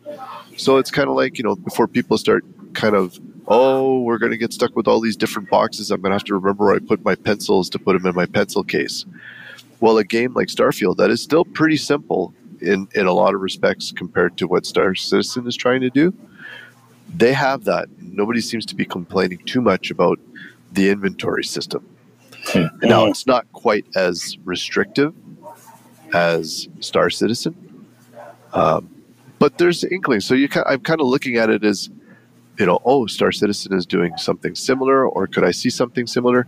Because at a certain point, Citizen, uh, CIG is going to have to cut bait and start coming up with some mechanics, and um, you know, uh, I think they've come to terms with the fact that the tractor beam is going to be the means to move everything in Star Citizen. Uh, I know they were kind of messing with trolleys and stuff, um, but why would you ever put something on a trolley with wheels if you could just tractor beam it? Mm. Uh, it makes no sense. I know Super Mac Brothers is a guy who you really, oh, you know, they're going to come up with trolleys and carts and stuff. Why? Why would you need any of that? You, you hit it with the tractor beam and you tractor it over to where you want it. That's going to snap onto a cargo grid. I mean, I more see like a version of the Drake. Um, what's it called Cutter. now? Mule, A mule, sorry, yeah. a mule, or even the MISC Fury tractor beaming things, like something small, quick to move, tractor beaming big boxes. Over a distance. Yeah. Like you're not Yeah. going to tractor beam something 20 kilometers. Yeah, I, I see it as pallets, right? So you may use tractor beams or hand to stack items onto a pallet. But Mhm. then ships like the Cutlass Black or the Taurus could then tractor beam that entire pallet into the grid. Yes, but you're still not using trolleys. Correct. Correct. Like you don't even need a trolley for a body. And you, Yeah. in fact, unless they, unless they decide to go with some kind of convoluted using tractor beams on disabled people, the forces are such that it damages the person worse than putting them on a gurney to move them Yeah. around. Um, the gurney becomes just the treatment bed. Mm, So I do think you know, like um, I do think you could see trolleys and things at weak at poorer outposts, less developed outposts, right? oh, that's a Um, good point, actually. Right. Um, Maybe. even in you know in the real world, there are coastal ships that are specially equipped with their own loading and offloading equipment, cranes and stuff on the deck specifically for places that don't have a true port. Yes, right? agreed. And, I, But if you've and got think that stuff is cool if you could add those additional equipment, right? it would be nice and I, and I think for an immersion point of view that would be kind of nice like very much like the raft having the drop down Mhm. kind of but if you've got a, a, a handheld tractor beam or a size we'll call it a size 2 tractor beam that Yeah. can pick up a 32 SCU That know, would work. 20 ton then again you don't need yes you would load it onto a truck and then drive it for you know I think there'll be trailers before there would be trolleys Yeah, probably. Yep. Yeah. I think a trolley would be kind of. I can't picture a trolley being big enough to justify loading multiple boxes unless no they're like eighth SCU. I think it would be a prop for for NPCs to push around Maybe. The, the original design concept they had was like a set of handles that you would clip to the outside of a, a pallet. Basically, you would link a bunch of boxes together, and then Mhm. you could clip a set of handles to them, and it would basically levitate them, and then you would push them around. Yeah. But you still have mass and inertia, right? Um, so, yeah, uh, but I agree with you. I think it's going to be less common. Um, yeah. I think I think again, it's not we're we're kind of I, I moved it away from tips and tricks, but Mhm. um, or for science a- rather. Uh, sorry, I gotta- science, but I got one for Yeah. science. It wasn't I, one that I came up with. I actually heard So it from ahead. Salty Mike's podcast, um, and they were talking about the. They're talking about the Cutlass Sea, and he was actually he was actually. Well, this is really funny because I'm talking about Salty Mike's podcast where he was watching Noobifier's review of architectural review of the Hull C. morphology. You mean uh, morphology? morphologist. Yeah, morphologist. And but they mentioned the fact that the Hull C could actually you could actually blow the the cargo panels off of a hull, hull C particularly, and it would spawn cargo boxes as a ship as if a ship had been destroyed. Right, so you don't get the whole contents of what's on that wing that, that comes off the panel, but you do get a portion of it. And I Mm. thought that was an interesting for science. That means you'll probably be able to target those, um, which Well, I think is that's that's kind of a cool thing, right? As long as they're sturdier than the Reliant wings. Yes, yes. Well, they've kind of fixed that now. I think they're Yeah. much better now on the Reliant. They are, and that's again that's a balancing issue, and they have to make sure that Yeah. their failure points are, are both reasonable and well placed. Mm-hmm. But yeah, so my first science, just to kind of close it off, has been actually looking at another space game and saying what would work, what would be interesting, what is nice in this that we see, or what is not. So I've just been kind of comparing and mucking about because, like I said, I putter. I putter in the other one too. I'm like three missions in. While some people would be done the game, I'm like 20 hours in or something over the last couple of weeks, Yeah. and uh, I haven't. I think I'm like level eight. Yeah, yeah. We have several. We have several people who playing a lot. So I'm dad mode. I'm dad speed for everything. Well, that's me too. Yeah, I I, probably played will it yet. play it here soon. I probably will. I might wait until. Um, strangely enough, I might wait till the holidays. Yeah, Strange. I mean, I don't know why, but probably just because I have a whole week off usually, yeah. Yeah. I'm still focused on DCS and stuff, and and especially because now. Oh, we didn't even talk about 320 supposed to launch tomorrow. Is that is that what they're aiming for? Is tomorrow? Yeah, that's what they stated today. Ooh. Yeah. right, good. Right. That's why I said get your screenshots of of Port Olisar now because you know um, it's not going to be there. Now the Hull C is not coming with 320, right? It's It coming. is.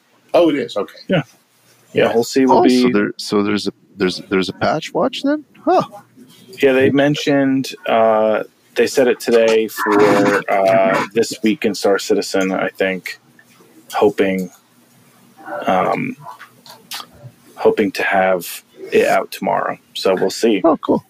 Because NetSmash was saying that he was in PTU and it's it's really it's really performing well apparently.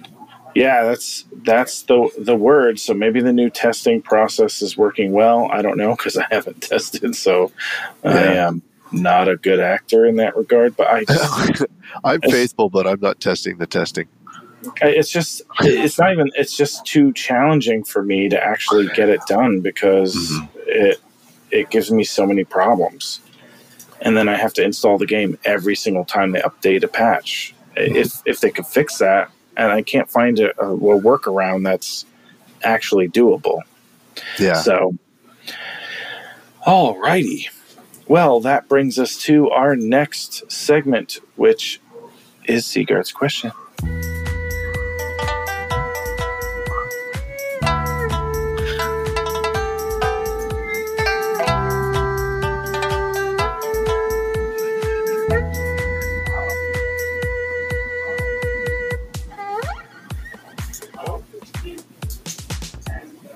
Alrighty. So many, many moons ago at this point, um, Sigard had asked the question What is the market rate for a player crewman? Uh, and that was sort of from Lusteroth. Um, Yeah. so essentially, what do you pay a crew member, right? Right. Um, so Big Mac said, How much you pay a crew member depends on what you want them to do and how long they work for you. If you need a gunner to help with you to help you with your bounties and stuff, you can give them a third of what you earn. If you need someone to join you for more trips like hauling cargo or flying around, you can pay them 50k an hour. That sounds fair to me.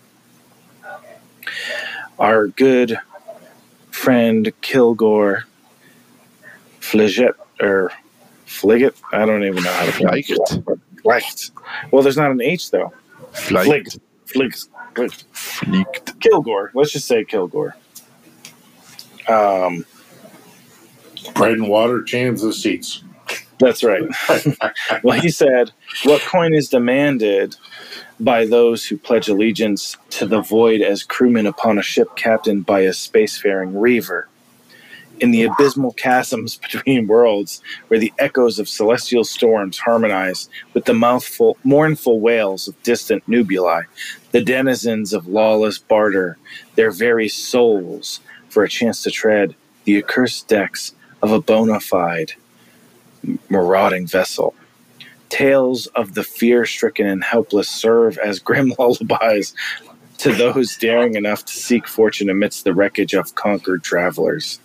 It is a pact sealed in cosmic ink, signed in the blood of the forsaken, and witnessed by the merciless gaze of the cosmos that have seen eons of galactic turmoil unfold. unfold. Uh, get on the boat for the sake of murder, basically. You know? So, is that an even split, Kilgore? no, but it does it does highlight that you know, um, like Sigard's question was, what's the market rate for a crewman? Well, clearly, if you're if you're out for the uh, for the blood sport, then the sport itself is Correct. the blood Well- is payment, right? I mean, if just using the term market, and there's more answers, but using the term market rate means whatever someone's willing to accept to do the job and whatever you're willing to pay to, to hire Yeah. someone, right? Ultimately. Yeah. So that might change depending. Um, I LA think there's opportunity, like there's an opportunity cost, right? When they serve with you, what opportunity are they foregoing? also, what benefits are you providing, right? Correct, Uh, do you have all the equipment they need? Yeah. You know, are you going to Yeah. pay for their resurrection or whatever? Um, LA three two three four four said it depends on what the crew member is doing and how good they are at doing it. A high ranked turret gunner would be hired for no less than 20k AU, AUEC, I think. Laz said, right now, for me, an even split of net profit for all crew. Cybear said, The only multi crew gameplay I do is mole mining, and like Lars, I do split the net profits evenly. Zim said, Plus one for splitting the profits. It's hard to give a universal set rate when different gameplay types pay such wildly different amounts per hour, and even that often varies with luck. Kilgore uh, followed up with If I have a crew on a mole that I recruited from Discord and aren't part of my org, then I'm going to kill them all before we get to the refinery, not pay them at all. Very Joker like Kilgore, essentially. It's pretty. He's I like, I that. killed the bus driver. You're going to pay the retraining cost every time you do that, though. huh? Uh, I mean, he's well, your willing to reputation is going to take a hit once they put reputation. If you start killing everybody that works for you, Yeah. yeah. But for now, kill would, Fill Kilgore your kill boots. them all. Yeah. Yeah, I'm I'm more the fan of uh, if you're doing exploration or you're doing like if you're doing mining, I think fifty percent to the captain of the ship, the owner of the ship, rest is split by the crew, um, and there's a minimum fee you pay them. Right? Maybe it's twenty thousand per uh, as the owner. So if you make nothing because you're incompetent as the captain, which is my case, you'll pay you know sixty thousand out, twenty each of them.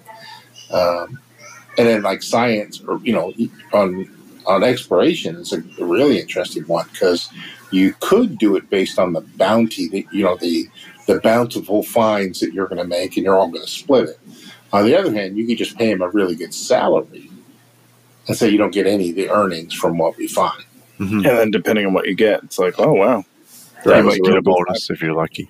Yeah, maybe a bonus. I, my question will be how well will the game facilitate that? yeah yeah i think a lot of that's offline i think that's Yeah. off record right? Or, or maybe, I mean, I think the game could set some kind of contract system up where we could Mhm. eventually, like, honor those things. But who knows if they want to go that far? Yeah. Yeah, but even a game like Eve Online, which is you know particularly spreadsheety for a lot of that stuff, um, you agree to the pay, and then generally it's an org operation, and everybody knows what their cut's going to be, and at the end of the thing, you might get a deposit the next day once somebody's done calculating the value of everything, and you just know that money's coming your way by the time you're done the op. Yeah. So it's it's it's it's mostly handled out of engine, as it were. Yeah. Whereas you know, selling products and stuff, if you get maybe contract material or contract ships or contract stuff like that, but payment, um, you know, you can you can have somebody on the side give them a little bit extra or something, little side deals and stuff. It's all out of game. Yeah, and I, you know, Lustroff is the guy who came up with that question, and we've we've talked about this in the past, but he also has a very unique business model that he's using in game, and it, it's I think it's a great idea. I, I don't want to spoil it. Maybe we'll have him on here one day and he can talk about it. But uh, you know, he's he's playing, and uh, he He's, effect. I mean, I feel like an easy way.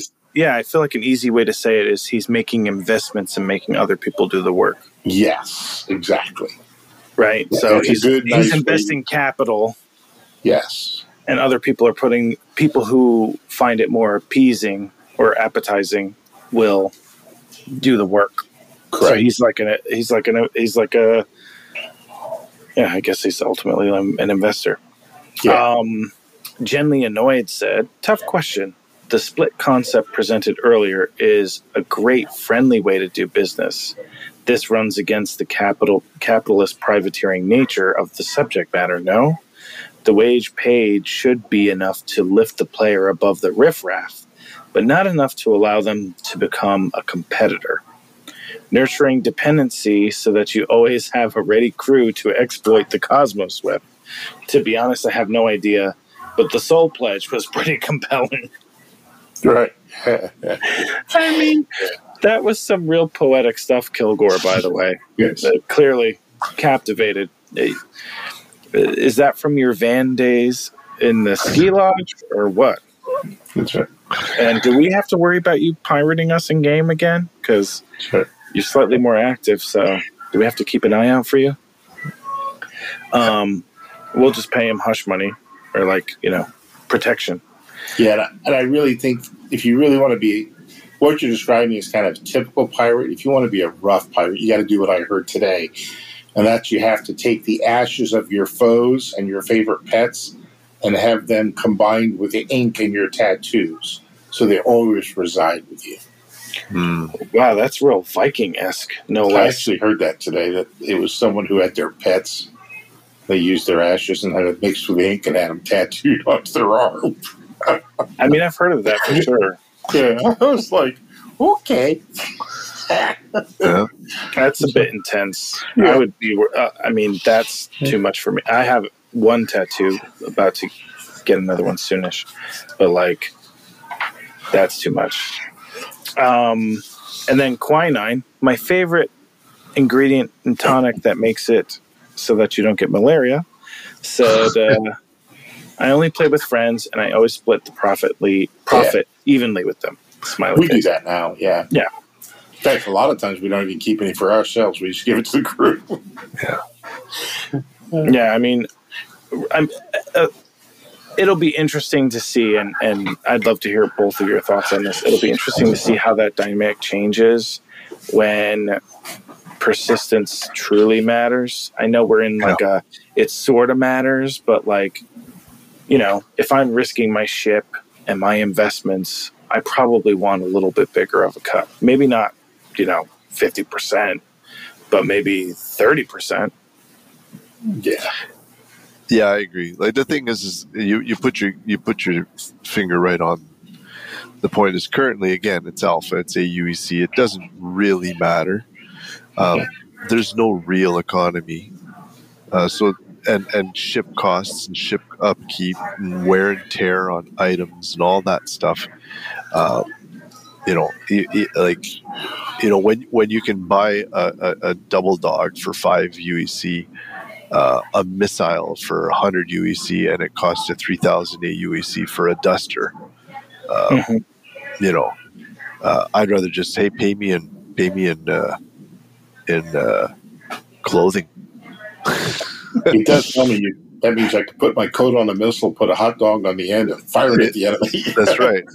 So, but I think you you put your finger on it exactly. Is it that's a like it's it's a fun thing to kind of figure right now. Yeah. because you know you do have to pay people to do stuff. I mean, people aren't going to like you can't. I would be the one who's if I'm running a multi crew, it's like guys, if we make any money, knock yourselves out.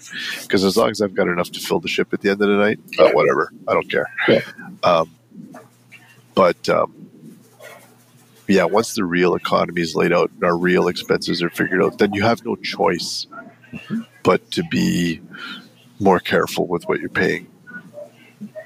The economy team is now in function, though. They are a, an actual team now. So Yeah, you- but there's just too many mechanics missing currently, and Yeah. too many I agree. Yeah. It'll it'll be interesting to see and i i think on the plus side i think once they balance things out there'll be a reason to do everything that we do. The question will be right now are we seeing most of what we're doing being hyper rewarded and we're going to see a drop in that? Or are we under rewarded and it's hard to say because there's going to be a lot more sunken costs and things you know rent renting a hangar renting a hab uh, potentially storage for your goods all might have costs that we don't know about yet I Plus suspect insurance. everything will because Yeah. they need they need what you call faucets and drains. yep You can't just print money. yeah Do you think they're going to go to paper UEC first or right to Bitcoin, digital currency? uh, So, uh, Will it be backed by anything? can't can't Waste. say not sure They're going to go to Shiba Inu. So everybody who's got any Shiba, it's all going to go up in price now that we said. and then my two million Shiba Inu are going to be worth a penny each. And I can retire. You're going to raise llama on a small moon.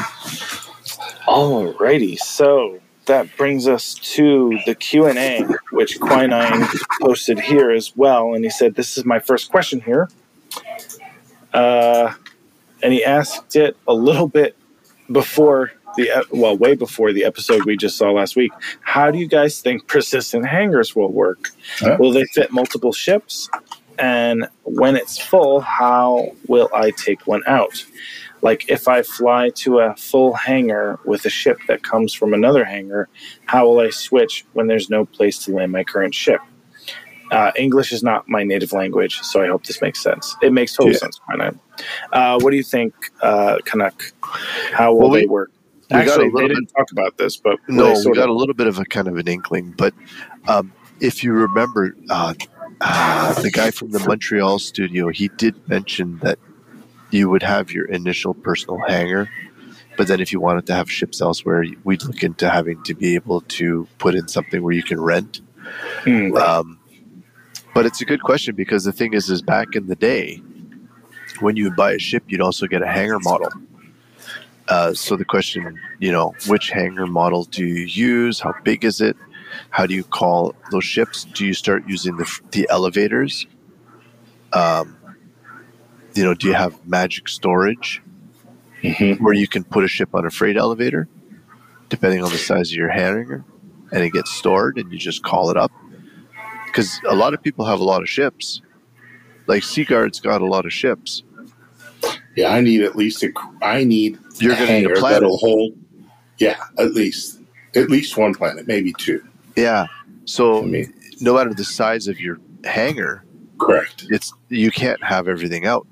No. So are they gonna are they also gonna have like a little kind of like an ATC system within your personal hangars? And I like think there- Quinine asks is, is Yeah. clearly you're gonna have to rent like if you say, okay, I land at a, at, at a place where I don't personally own a hangar, Hmm. well, you're going to be paying. Like right now, you just land store, Mhm. but going forward, it's going to be instanced. So you're going to land, and it's going to be all right. What size do you want? It's going to cost you two thousand UEC per day.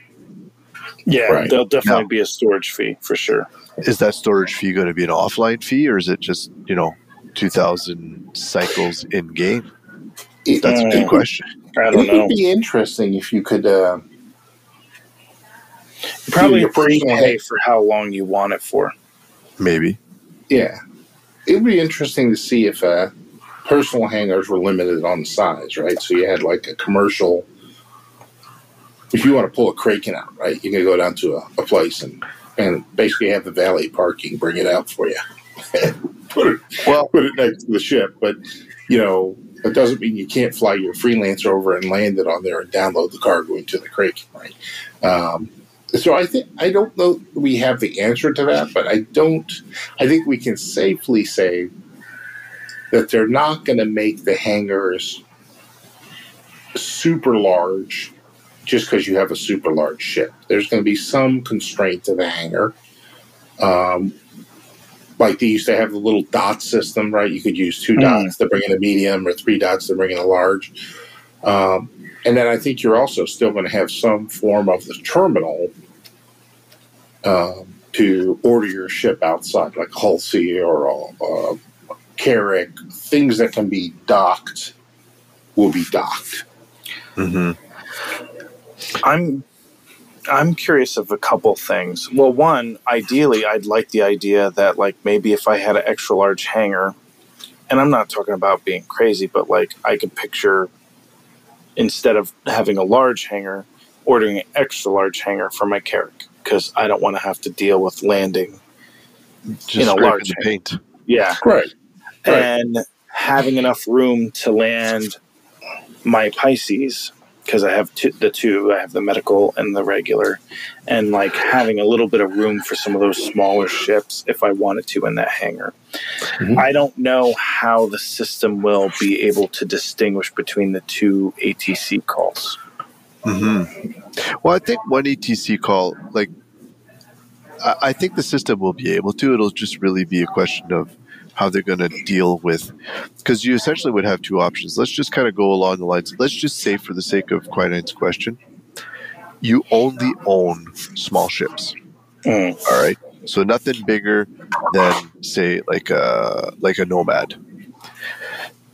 You could have if you have a hangar to like say, see you've got 10 ships you can kind of go jay leno showing off his motorcycles in his Yeah. garage you know you kind of walk into a place and they're all you know you've got Right. your paints you've got your custom paints that you like and you can and you're walking down all you know a line of your ships like it's almost almost like a dealership like a traditional very very large garage for a very very well-to-do person right Yeah. um, but at the same time if you have a smaller hangar but you've got a lot of ships are they going to give us a kind of like a Covalex box system for ships? Where you're going to call the ship, it's going to open up the door, and it, I don't know, it comes out like on some kind of a system. Yeah. So you, like almost like an Elite Dangerous, where you'd have like that mm-hmm. kind of elevator system. Yeah. So it's kind of out of sight, out of mind, if you want. But that works till you get to like what constellation size.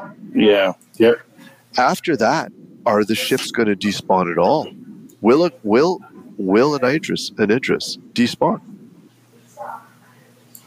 You can't park it anywhere. You can't sure as heck can't pull it into a hangar. uh, it just fits in an extra large hangar.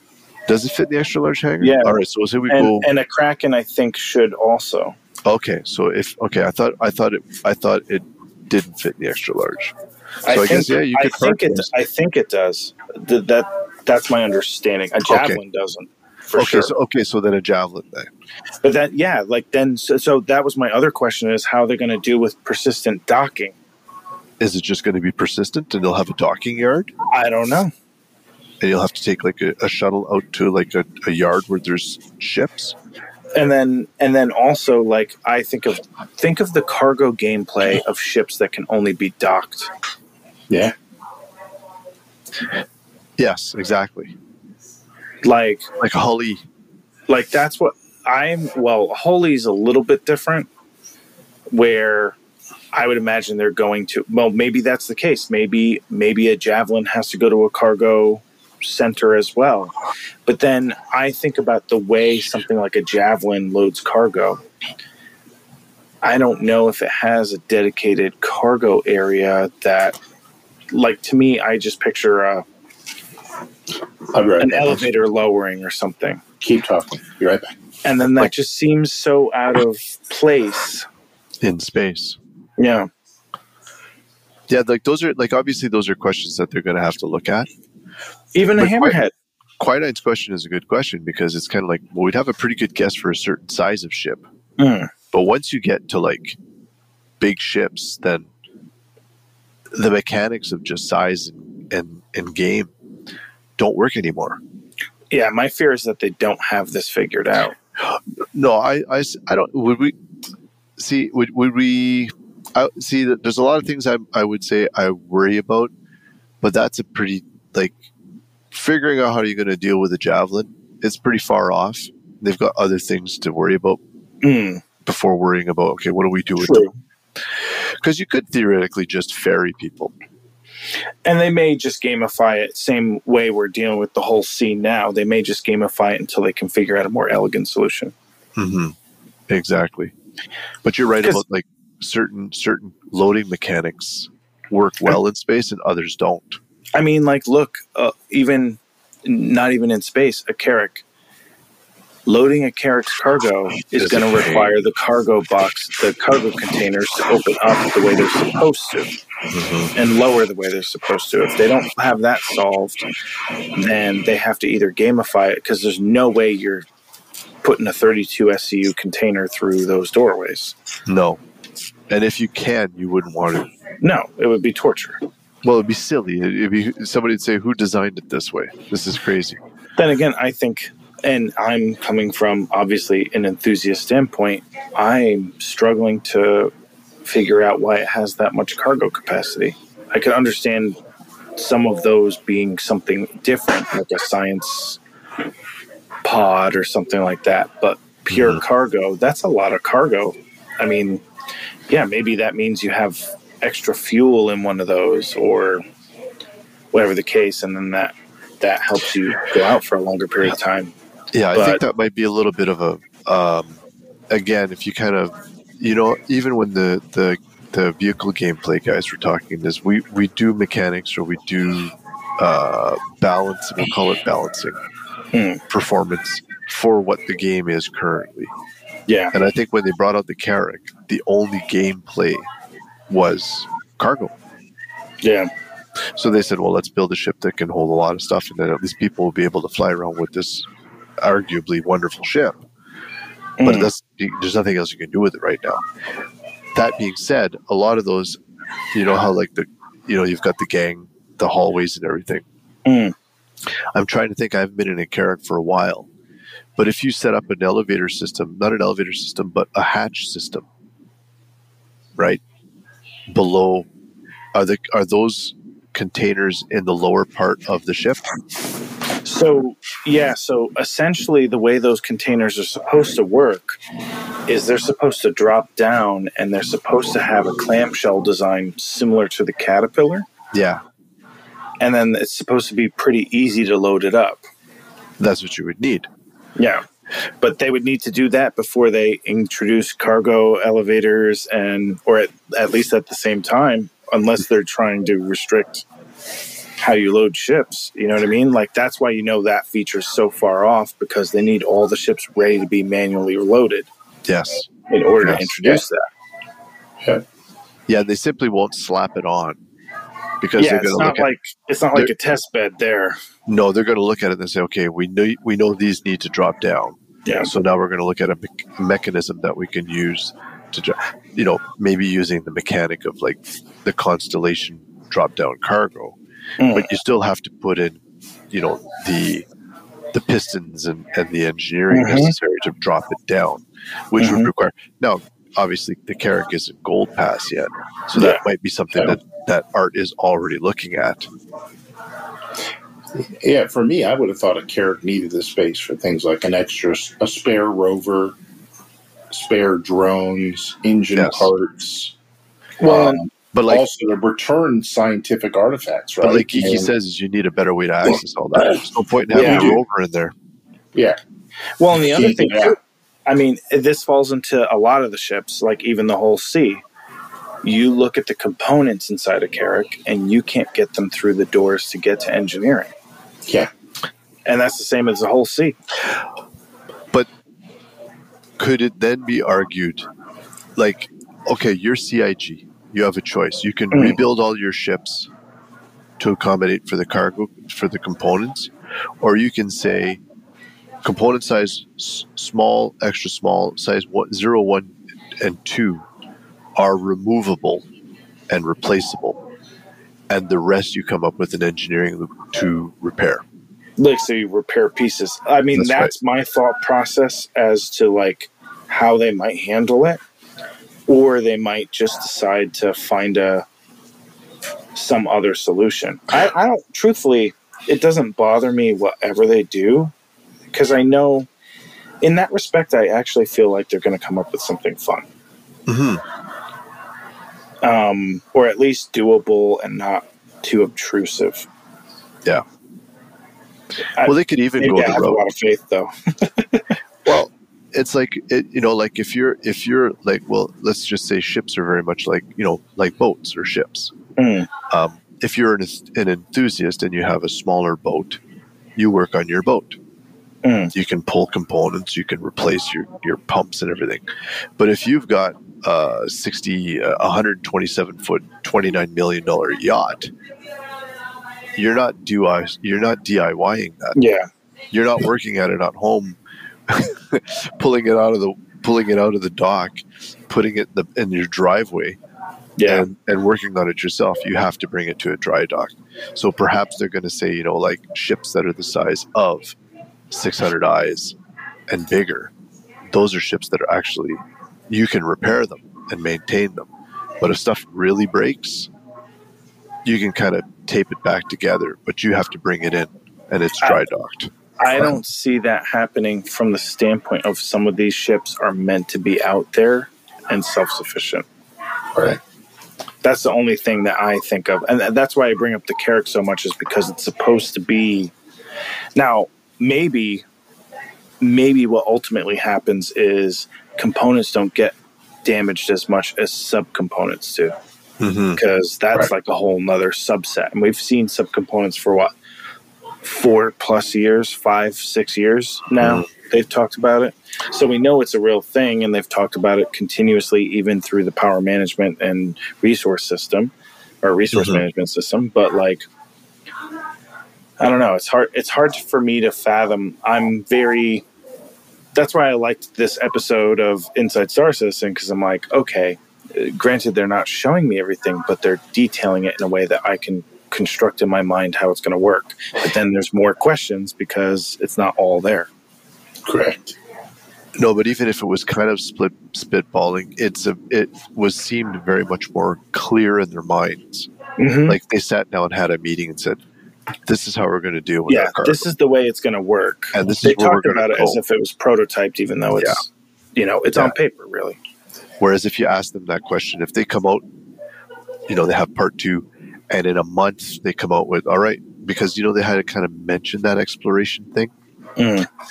you know, and then they come out and it's, well, we're thinking of doing it and it's very vague, then that's where you kind of, the theory crafting tries to fill in all the holes Yeah. and the voids. But they might come out with a very specific, you know, if somebody came out with the, said, oh yeah, you know, we're very much aware with this new thing, with the Carrack, this is absolutely here what we're going to do and art's working on it, then you're like, oh, okay, cool. Yeah, Yeah. I like your subcomponents thing. Like I could, I definitely could see even the largest object having some kind of casing, some kind of wiring harness, Mm-hmm. some kind of component boards. I mean, you could break it down, right? Um, I think that would be interesting. Yeah, I mean, there's a lot. It, it, it screams. There's a lot left of this game to be finished, but Yeah, I think as we all feel, as long as it feels like progress is happening, I don't care. But just to kind of close that, like even as you were saying, you know, the Carrack is designed to be out there for a long time. Yes. But if you kind of go the route of if it's bigger than size X, it doesn't get replaced in the field. Mm. that still means you'd have all the maintenance and essentially, you know, as it were, you're repairing, you're repairing, you're maintaining, it's working, it's working, but your efficiency might simply be going down a little bit. Sure. So, like in a gameplay loop, you know, six months, we'll say that's like 30 months of game time, uh, of, of, you know, in game time. And after 30 months of being out, you know, on your three year mission to explore, search for new life and new civilizations, um, you know, when you get back to dry dock, well, you've maintained everything pretty good, but your things are running at like 97, 93% efficiency Mm.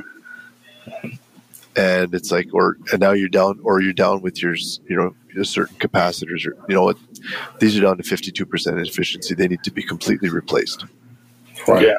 and you don't physically do that it's not like you're pulling out the tractor beam and you're pulling these things out trying Yeah. to get them down hallways that they don't fit Yeah, I guess I guess I think of it as maybe this is my barrier and maybe once we get physicalized damage and some of the other things that cause a ship to malfunction, maybe it'll make more sense to me.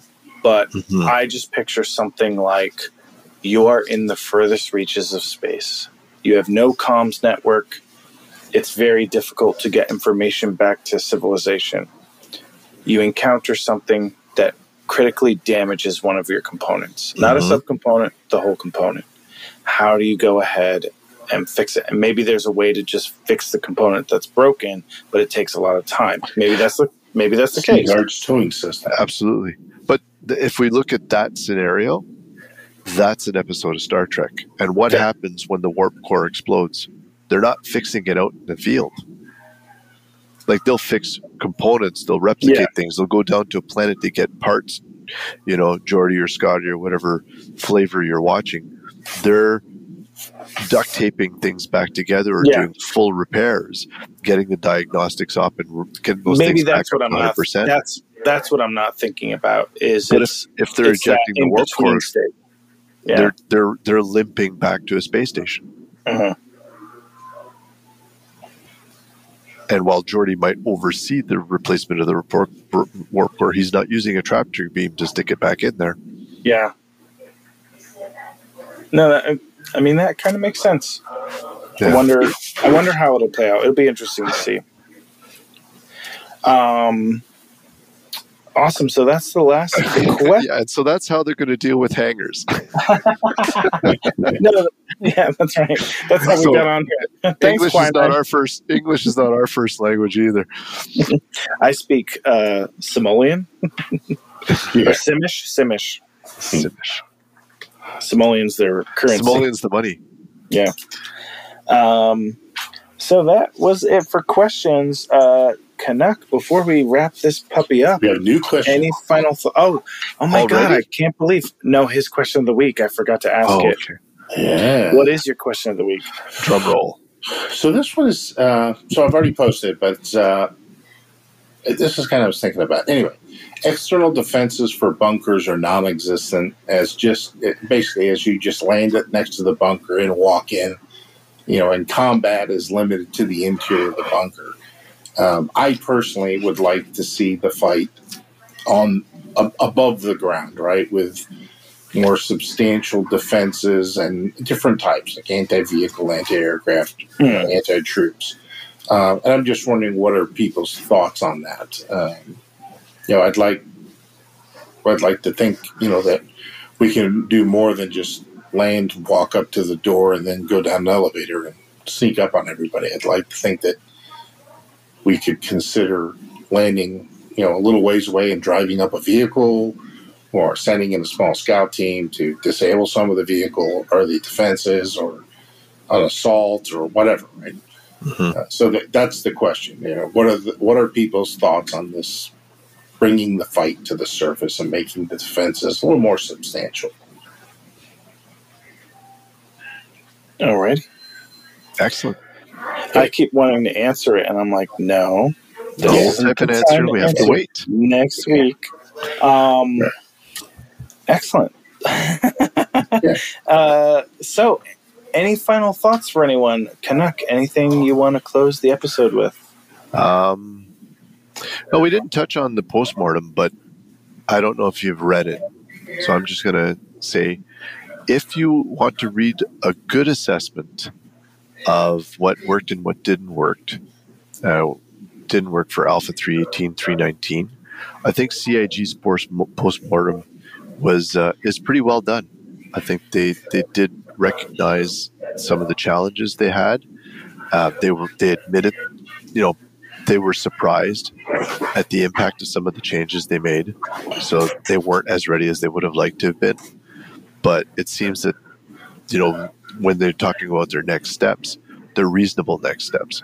So Mm, if you if you're looking for something to, that's long, but if you're looking for something to read when you're, uh, you know, at a Zoom meeting or something, you can keep looking at the monitor and just have that open and actually read it.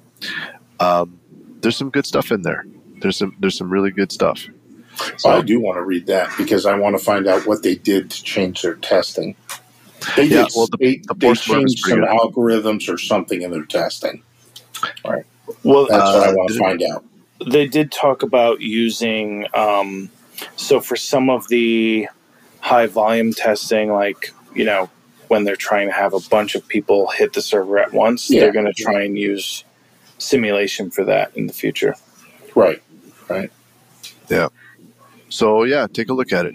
If there is one thing I did pull out of that, just to close off of that, um, a lot of their tools, their procedural tools, are not in a good state. hmm They they did admit that like we thought we were good with the rivers, but our tools kind of failed us. We thought we were good with Rastar, but you know it's not working the way we wanted to. So I don't know if that's due to you know engine changes or not engine changes, but game changes, and you know as as the any I don't code. I'm not a coder. I'm not a computer not person either. but it, it's pretty clear that we understand that sometimes you fix one thing or change one thing and it changes the parameters enough that other stuff stops working properly. Mm. Um, but yeah, so I would invite people if you want to read something interesting, the uh, postmortem 318 319. It's a good read. And there's some nice screenshots in there if you want some backgrounds for your computer. i agree it's it's an interesting read i didn't recap it here because No, that's fine. There's only so much time. Uh, and we do well with the time we have. Yeah.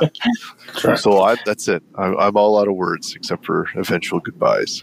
Wunderbar. I'm, I'm out of words. You're out of words already, Sigard? I am. All right. Well, how do Um, you guys feel though after all this? Was it a good therapy session? Oh yeah, I feel much better. Full now. marks? Full oh marks. yeah, always a good, always a good session. It feels good to do something highly achievable and predictable. Okay. Uh, Open ended. Yeah. You brought Yeah. your A game tonight, I tell you. Well, we always try. We ne- don't always succeed. I've already had to go to the bathroom once. I've been holding in another attempt. Well, okay. I'll stop talking then. I'm just teasing. The cat was fine though, by the way. Oh, Oh, good. nice. good. Good. Good. I was gonna say, I, I was expecting you to say, by the way, my cat's fine. But Oh no, I just figured I excused myself, and then there was a good, there was some good points going on. And while I'm not adverse to non sequiturs, uh, I try to. If I, I saw it was a pretty interesting point that uh, Sigard was making, so I didn't uh, didn't think it was appropriate to jump in with cat news. it, it's also a lot better than just showing up and and hearing. Well, Canuck, how about you? Uh, meow. exactly. What's your opinion? All right. Uh, uh, uh Bueller. Um, Bueller.